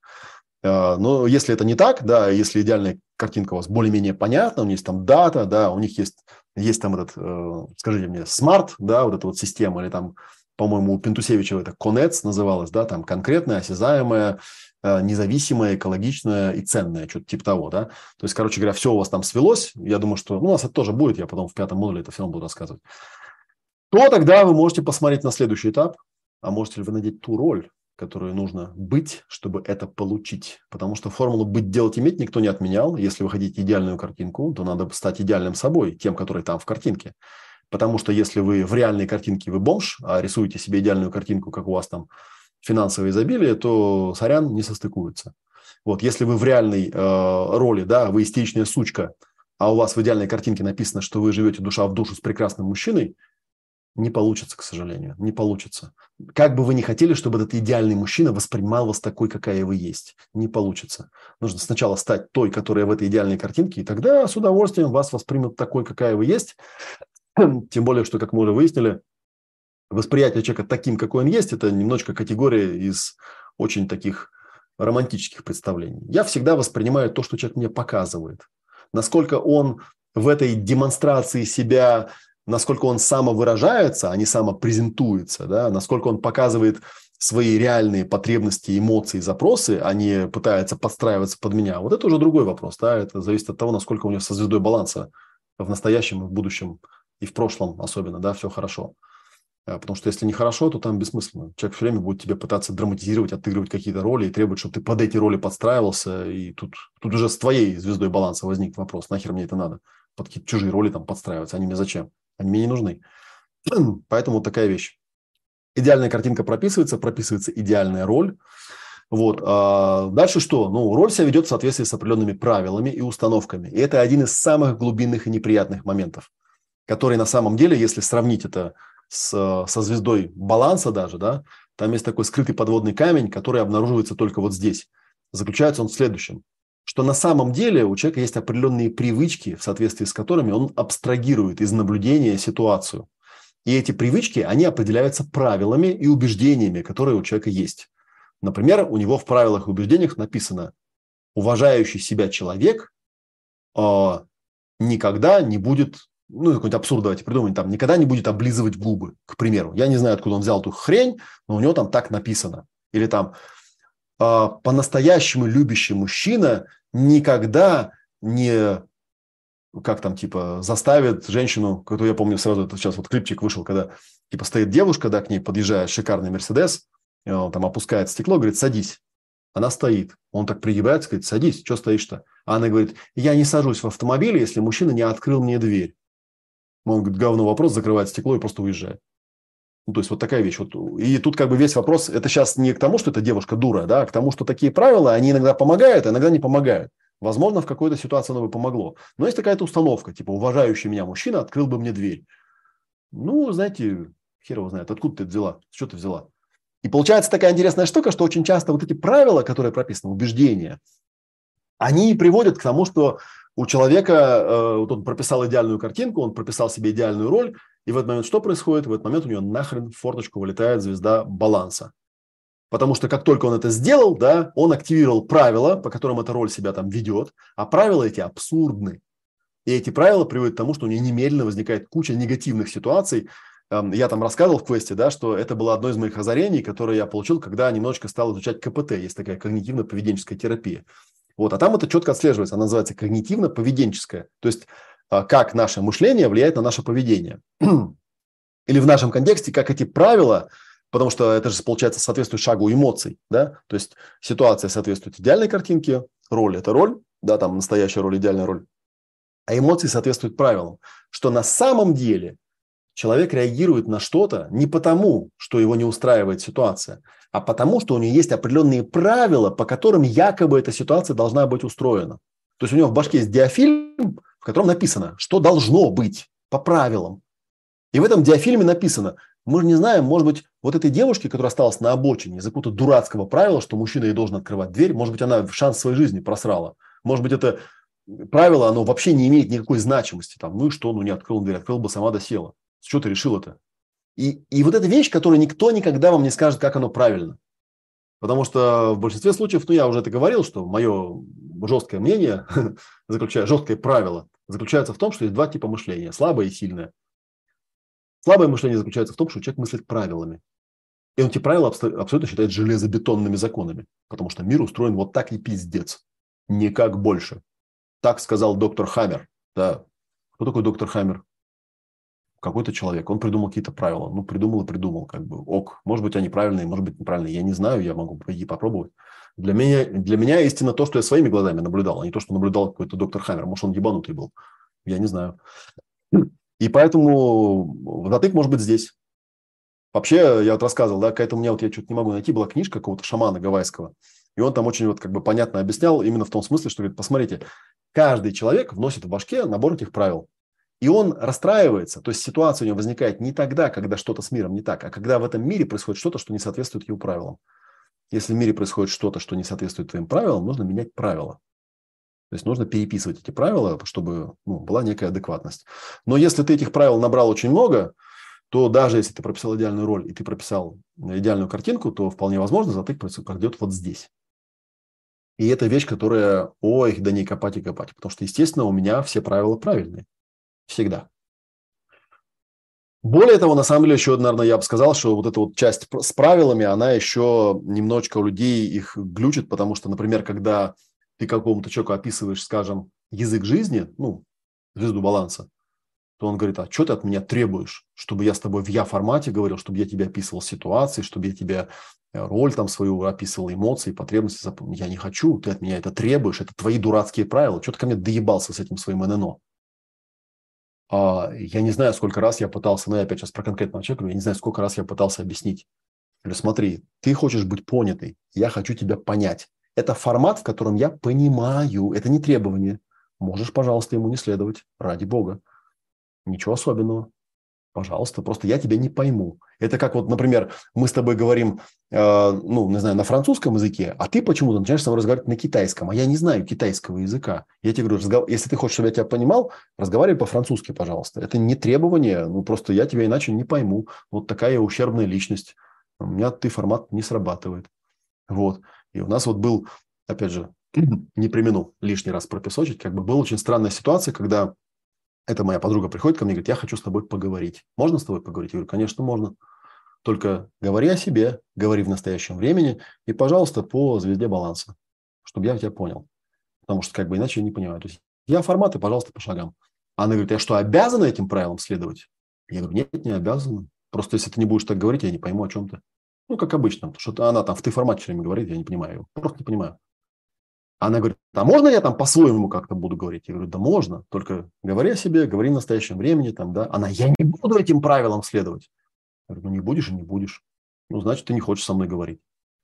Я хочу с тобой говорить. Я говорю, тогда говори о себе. Ну, короче, начинается вот эта сказка про белого бычка.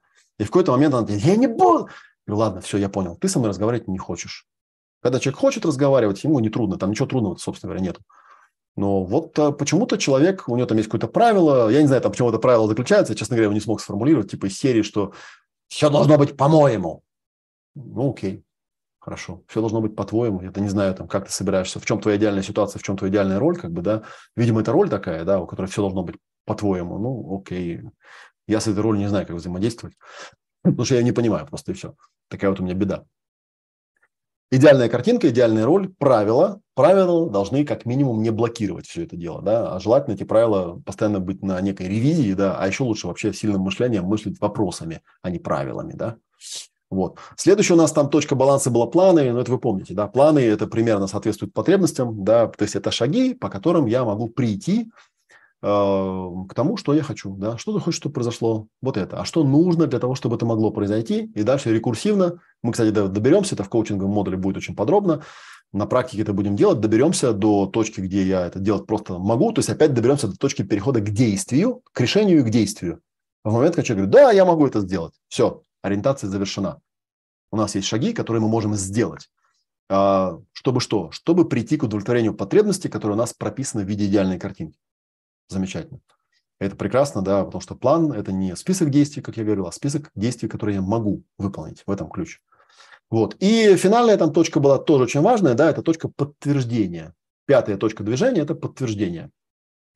И по сути это как бы, ну, наверное, э, в реальной жизни это э, как я буду праздновать тот момент, когда моя идеальная картинка сбудется, и это очень важно, потому что для кого-то подтверждением является эмоция, да, то есть, вау, такое что-то должно произойти в МВЗ. И это в МВЗ нужно написать, что там будет вау.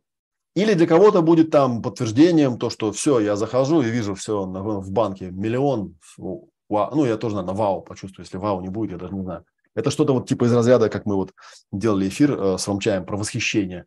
Это вот про восхищение какое-то, да, там самое лучшее подтверждение, потому что получилось так, как я захотел. Вот. Ну, а технически иногда еще бывает такой момент, что, да, если у меня эта точка баланса, точка движения, точнее, да, она мне не в порядке, то у меня идеальная картинка, она не совсем правильная, потому что в идеальной картинке должно быть прописано, в какой момент я дам себе подтверждение, что да, это идеально. Что произойдет, когда я скажу «оно». Вот. И тоже важный момент. И, э, ну, вот такая получается у нас звезда движения, идеальная картина, идеальная роль, правильные правила, правильные планы и подтверждения. Почему и то, и другое, следующий вот момент, почему и то, и другое называется звездой? Потому что когда я рисую вот такие себе рисуночки, вот на которые я сейчас смотрел, фишка-то в чем, да? Что это в каком-то смысле такое, вот, вот у меня у кресла здесь тоже пять ножек. Да, если одну из них убрать, кресло упадет на бок. И поэтому в каком-то смысле в матрице вот эта звезда, ее последовательность, она не очень важна. То есть можно, в принципе, взять верхнюю звезду и, например, начать с эмоций. То есть взять эмоции, да, попробовать найти в этих эмоциях потребности, да, сформулировать запрос, но все равно звезда должна прокрутиться несколько раз, чтобы все точки встали на место. А, обычно в звезде вот эти шаги, они указаны в последовательности наиболее удобные для восприятия в данный момент. Я всегда говорю, что вы же понимаете, что в точке баланса ситуации там потребность уже вшита. Просто она не видна еще пока. Звезда-то она одна. Но нам проще сначала описать ситуацию, потом описать себя в этой ситуации, потом проговорить эмоции, потом обнаружить потребности, потом сформулировать запрос. И, возможно, вам придется несколько раз это крутануть, это тоже у нас будет в коучинговом модуле, прежде чем вы реально дойдете до реального запроса. Потому что прописав запрос, вы поймете его абсурдность, и вам придется вернуться к ситуации сказать, что-то я, блин, нет. Что-то на этапе восприятия ситуации, что-то я прогнал какую-то херню. И роль там, похоже, какая-то другая у меня активировалась, да и эмоции что-то уже поменялись. То есть она как луковица работает. И только в какой-то момент, когда у вас запрос уже более-менее реалистичный, говоришь, ага, вот теперь можно вторую звезду включить, попробовать прописать идеальную ситуацию, идеальную роль, там правила, планы и подтверждения. Но опять же, да, возможно, лучше начать с подтверждения. А в какой момент я скажу себе, что ага, это для меня идеально? Наверное, вот в такой момент. Ага, исходя из этого, а в чем идеально-то? Идеальность, она как должна выглядеть? И какая там роль у меня будет, да? И по каким правилам эта роль должна себя вести? Нет ли у меня в башке каких-то убеждений, ну, вот, которые, опять же, убеждения откуда берутся? Убеждения берутся откуда-то из прошлого. То есть была какая-то более ранняя подобная ситуация, где я так сделала, и типа получилось. Ну, например, маленький ребенок орал, дрыгал ногами, бил посуду, ему, чтобы он не орал, взяли и купили игрушку. У него просто прописалось, а, если что-то хочешь, надо орать и истерить. Прикольно. И вот, типа, да, есть такие люди инфантильные, они считают, что в любой непонятной ситуации достаточно просто возмущаться и орать, и все сразу поймут, что им надо. Но никто, правда, не понимает, и в, во взрослой жизни это не работает, во взрослой жизни считают придурками и ненормальными, но они продолжают это делать, потому что, ну, потому что мозг когнитивный, скряга, ему лень просчитывать новые варианты. Где-то когда-то это сработало, и все.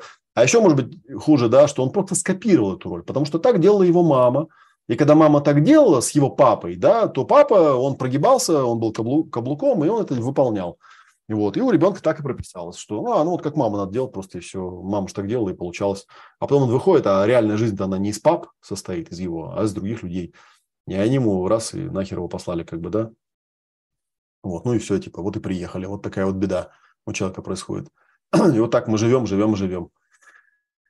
А, вот такие две звезды. И это, еще раз я напомню, вернемся давайте к контексту. Две звезды, звезда баланса и звезда движения, э, это два подцикла в ориентации на самом деле. Первый подцикл – цикл баланса. И цикл баланса нужен каждый раз, потому что ну, каждый раз, когда что-то вылетает не туда. Потому что, например, вы можете, можете начать со второй звезды, прописать идеальную картинку, хотя она будет, скорее всего, эфемерная, прописать идеальную роль, хотя, скорее всего, это будет сказка.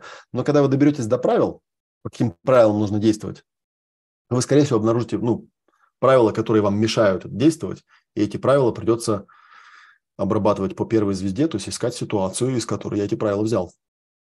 Где и когда это правило сработало, с чего я взял, что это правило правильное. С чего я взял, где и когда это срабатывало. И вот это вот как бы вещь, да, когда вот я с этой своей подругой там выяснял какие-то ситуации текущие, это был вопрос, который я ей просто рекурсивно задавал когда она там очередной раз там что-то начала отчевучивать, я говорю, слушай, вот мы уже там два года вместе живем, а, и ты довольно часто так делаешь.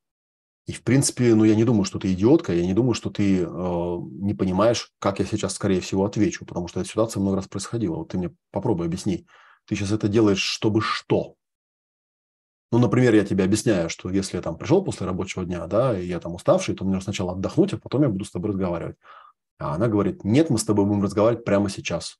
Прямо сейчас я не хочу, у меня нет времени, нет ресурса, давай чуть попозже. Нет, прямо сейчас. Окей. Да, вот у нас там одна из финальных сцен такая была, когда она ко мне тут пришла и говорит, либо мы прямо сейчас выясняем все наши проблемы, либо наши отношения разрываются навсегда. Я говорю, прямо сейчас у меня нет времени. Я могу с тобой поговорить завтра, а прямо сейчас у меня дела. Она говорит, ну, а я говорю, что надо прямо сейчас. Я говорю, то есть у нас всего два варианта. Она говорит, да, то есть вариант первый, мы выясняем отношения прямо сейчас, да, и это невозможный вариант, у меня сейчас прямо нет времени, э, хотя я понимаю важность ситуации, бог с ним. Вариант номер два, мы разрываем отношения навсегда. Она говорит, да. Ну, а, видимо, она Шнарха не читала и не знает, что когда человек ставит ультиматум, то пострадавшей стороной, как правило, оказывается он. Я говорю, тогда из этих двух вариантов, естественно, я выбираю второй. Вон дверь, иди. Она сидит, не уходит. Говорю, что ты не уходишь-то? Все. Ты мне предложила два варианта. Первый вариант невозможен, остается второй, к сожалению. Увы, не я выбрал, ты выбрал. Мне, по сути, тут выбора никакого нет. Потому что я ничего не буду отменять, потому что тебе вот сегодня захотелось. Ну, вот я сейчас, кстати, проговариваю, понимаю, что, видимо, там какое-то есть правило, типа, должно быть по-моему, и все. Вот, ну, как бы в итоге, конечно, она не ушла, пришлось мне встать, вывести ее, там она мне еще там слов всяких наговорила замечательных. Вот, но, ну, вот какая-то такая фигня. Люди так иногда делают. Вопрос, я не очень понимаю, в чем там была идеальная картина и как вот это дебильное правило, что если я сказала, что мы будем говорить сейчас, это, как помните, это реклама была в телевизоре, типа «я в семье хозяин». Если я сказал «на футбол», значит «на футбол». Тут рядом там жена песклявым голосом говорит, а может быть к маме поедем, да? А если я сказал, что поем к маме, то мы поем к маме. Так вот и здесь как бы, да, какая-то такая штука. Ну, видимо, ожидалась от меня, я не знаю, но у меня так не работает. То есть можно упереться вот в это на каждом этапе, да, на этапе прописаны идеальные картины, на этапе э, прописаны идеальные роли, на этапе пропи- ну, осознания ее невозможности, например, да, на этапе понимания правил, на этапе прописывания планов каких-то невозможных абсолютно, да, и даже на этапе подтверждения, да, у человека могут вылезать ситуации дисбаланса.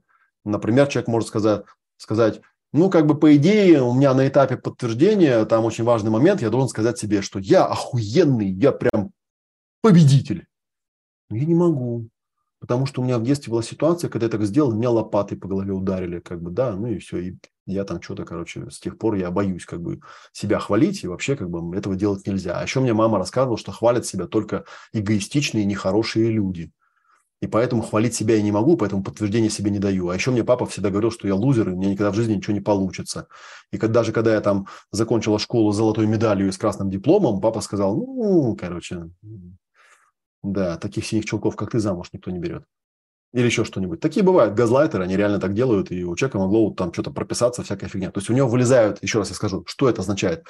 Это означает, что при попытке эти шаги выполнить правильным образом, да, прописать правильную идеальную картинку, правильную идеальную роль, составить правильный личный кодекс, э, прописать выполнимый план и написать, как там будет выглядеть подтверждение, у него просто вываливается ситуация из прошлого, где у него дисбаланс, где у него звезда баланса поломана. И он должен сказать, окей, стоп, пауза, да, поехали обратно на первую звезду, будем улаживать ее. Ну и то же самое по ходу первой звезды, да, то есть при попытке описать ситуацию, свою роль в этой ситуации, свои эмоции, свои потребности, запросы тоже может все это повылезать. И это, к сожалению, все это блокирует, и психика человека, она многослойна. Вот. Но если вы все сделали правильно, то тогда, естественно, к этому моменту у вас уже довольно ясно становится, в чем решение, Потому что, во-первых, у вас есть запрос, во-вторых, у вас есть идеальная картинка, в-третьих, вы даже знаете, как вы ее подтвердите, и у вас есть план, и у вас есть ближайшие действия. И вы можете эту матрицу запустить. Можете принять решение, да, я делаю вот это, все понятно, и да, я это пойду и сделаю, да, и сделать первый цикл и посмотреть, как это работает. Со временем ты привыкаешь, со временем эти звездочки, они становятся очень понятными и крутятся довольно-таки легко, э, и ты в каждом моменте, да, привыкаешь это делать, то есть ты берешь там, прописываешь ситуацию и прописываешь тут же идеальную ситуацию. Ты берешь, прописываешь свою текущую роль, думаешь, ага, эту роль снимаем, вместо нее наденем вот эту роль. И ты же тоже ее прописываешь, потому что не так много этих ролей. Да? Ты берешь, э, прописываешь свои эмоции, думаешь, ага, почему у меня эти эмоции возникают? А, потому что у меня в башке есть вот такие вот правила, что вот, типа, знаете ли, да, со мной нельзя разговаривать вот так-то, поэтому я эмоционирую. Почему нельзя, непонятно. Окей. Правила и правила, да, выпишу их. Может быть, я оставлю эти правила, может быть, я их не оставлю, но в любом случае эти правила должны быть какими? Они должны быть такими, чтобы я мог в соответствии с осознанными своими потребностями и целями написать планы, конкретные шаги, по которым я это могу сделать. Я, понимая свои потребности, пишу план под эту потребность. Что я хочу, чтобы произошло, что нужно для того, чтобы это могло произойти. И, соответственно, у меня есть запрос, у меня есть четкое представление, в какой момент я скажу «да, да, мир сделал то, что я хотел, так, как я хотел, и в этот момент я радуюсь. И я могу, например, понять очень простую вещь, что если я какого-то близкого человека о чем-то попросил, как вот написано у вот, слушайте, я даже да, вот не примену, прям найду сейчас эту. Мне очень нравится у Маршала Розенберга вот эта формулировка, что такое запрос. Потому что это прям стоит того, чтобы это процитировать. Я очень часто это цитирую, но тем не менее, да, она, эта формулировочка, она прям вот мне очень нравится. Запрос не обобщенное, а совершенно конкретное на языке позитивных, понятных физических действий и поведения – не говорите другим, чего они не должны делать, это не дает информации о том, что им делать. Не говорите другим о том, какими они должны быть или что они должны чувствовать. Это невозможно сделать просто по собственному решению, слишком туманно в описании. Не оправдывайтесь. Это будет истолковано как попытка психологического давления. То есть вы просто формулируете запрос, и вы знаете, что если человек этот запрос таки выполнил, например, что у вас с ним все сложилось, у вас и фактор реальности сложился, и роли совпали, и по эмоциям у вас резонанс произошел, и по потребностям вы как-то дополнили друг друга, да, как помните, в молитве гештальтиста, да, я пришел в этот мир, чтобы сделать свое дело, а ты пришел в этот мир, чтобы сделать свое дело. У нас есть свои потребности, если они совпадают, прекрасно. И это именно тот случай, когда они совпадают. И тогда мы понимаем, в чем наши обоюдные запросы, и мы знаем, в какой момент мы можем порадоваться и дать друг другу подтверждение, что мы красавчики, что у нас все это прям вау получается. Вот такая история. Вот, на этом моя контентная часть завершена. Это то, что я сегодня хотел рассказать. Как я и подозревал, до следующего шага мы пока не добрались, который будет про препятствия в обучении. Это важный тоже моментик в альфа-модуле. Вот. Что у нас по планам? У нас следующий эфир конкретно нашей академии будет в четверг. Он уже будет закрытый, никакой трансляции в Ютубе не будет, и там можно будет уже задавать вопросы в частном порядке, да, и спокойно проявляться там и так далее. Вот завтра у меня еще лекция в белых облаках, где я буду рассказывать про наш ретрит, про наш ретрит новогодний, да, если вы хотите вживую побыстрее э, к нам подсоединиться, приходите на ретриты. И пара моментов, которые я бы хотел проговорить. Во-первых, у нас на этой неделе, кроме двух эфиров, вот этого еще следующего, у нас будет «Ясное племя». Оно проходит по воскресеньям в 10 утра. «Ясное племя» – это такое мероприятие, э, гибридное, да, где мы все участвуем, где будет у нас клиент. Это что-то типа такой сессии в кругу, в сакральном кругу наблюдателей. Это круче, чем демо-сессия. Это такой э, работа с конкретной проблемой и с разбором, да, в том числе каждый наблюдатель, он тоже участвует, протягивает это через себя и имеет возможность потом поделиться. Но это я вам уже на племени более подробно расскажу. У нас уже, по-моему, в этом сезоне третье будет занятие. Можно позадавать все вопросы прямо по горячим следам. Вот. И у нас э, раньше была такая проблема. Да, она заключалась в том, что я не очень люблю демосессии, потому что на демосессиях нужно показывать техники, а, как правило, когда приходит человек с конкретным запросом, эти техники, они не подходят. Я долго с этим бился. Сначала много демо-сессий проводил, потом э, перестал их вообще проводить, а потом я придумал эту гибридную такую штуку. Она включает в себя как бы и ом-практику, и сессию, и сакральный круг, и это ясное племя. Это очень круто. Короче, очень сильно рекомендую вам регулярно приходить именно вживую. Именно вживую, потому что, ну, не вживую это вообще не прикольно. Смотреть как-то потом не вариант, не варик, да. Ну и вообще как бы сакральный круг все-таки на то и сакральный, что он самое главное, чтобы он вживую был.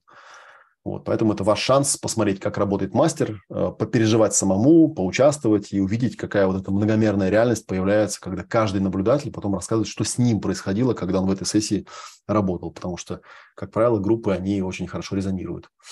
Вот, так что это будет в воскресенье, это я уже сказал.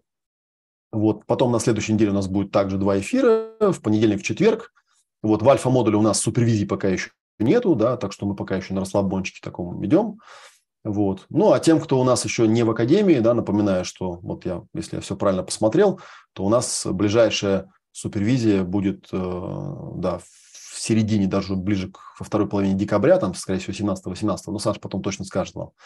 Вот. А в декабре у нас еще, кстати говоря, у нас есть еще ясное племя офлайновое, это двигательная практика, она будет 10 декабря, 11 в, воск... Э, в субботу, а 11 у нас будет э, тоже ясное племя. То есть каждый модуль, у нас там первый модуль запускается. Ну, по модулям Академии я рассказывать уже не буду, потому что все и так уже, наверное, видят. Да? Первый модуль называется «Ясное пространство», там уже будем с пространством работать. И начиная с декабря начнет запустится магистратура, но про это я отдельно расскажу. Хотя у нас есть страничка, где уже все это по шагам описано, но это для выпускников э, очень круто. Так, ясное племя будет в онлайн. Ясное племя у нас то, про которое я про воскресенье говорил, конечно, онлайн, да. Ясное племя идет в онлайне. То есть это доступно всем, э, кто у нас в Академии есть. Соответственно, ближайшее ясное племя онлайн у нас 27 ноября в воскресенье в 10 утра московского. Вот, а следующее там будет уже какого там, 11 декабря получается. Вот. А офлайновое племя – это уже наша двигательная практика, она проходит э, на Тульской, в центре 10 декабря. Вот я могу сказать еще раз, кто не знает, с 12 до 20 рассчитано так специально, чтобы у нас люди могли приезжать из других городов. К нам приезжают из Питера, из Нижнего Новгорода, из Казани, из Екатеринбурга был парень в прошлый раз, если вы видели отзыв, я его там забрасывал. Э, вот из э, Тулы, из Твери, из Ярославля, в общем, отовсюду приезжают. Так что приезжайте, присоединяйтесь, будем рады вас видеть.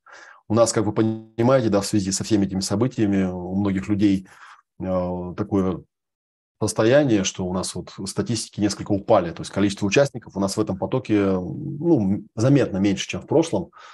Это нам неплохо, э, но я все-таки думаю, что для того, чтобы все это пошло в норму, нужно, чтобы побольше вы практиковали. Вот. Все, пожалуй, на сегодня. Да. Всем спасибо. Давайте я сейчас еще общий экран сделаю. Вот, если вдруг кто-то что-то хочет сказать, то, конечно, можете помахать, но я думаю, что уже 2.30 достаточно. Тогда мы в Телеграме остаемся на связи. Вот, всем большое-большое спасибо, что вы слушали, создавали мне круг внимания. И э, в Телеграме, соответственно, все вопросики пишите, да, и просто традиционно мы напоследок друг другу делаем ручки. Да, всем спасибо. До следующего эфира и на связи э, в Телеграме все вопросики можно задавать. Ну, я думаю, вопросиков пока будет мало, но тем не менее то, что есть. Да, все, всем спасибо. Я на этом месте выключаю трансляцию. Так,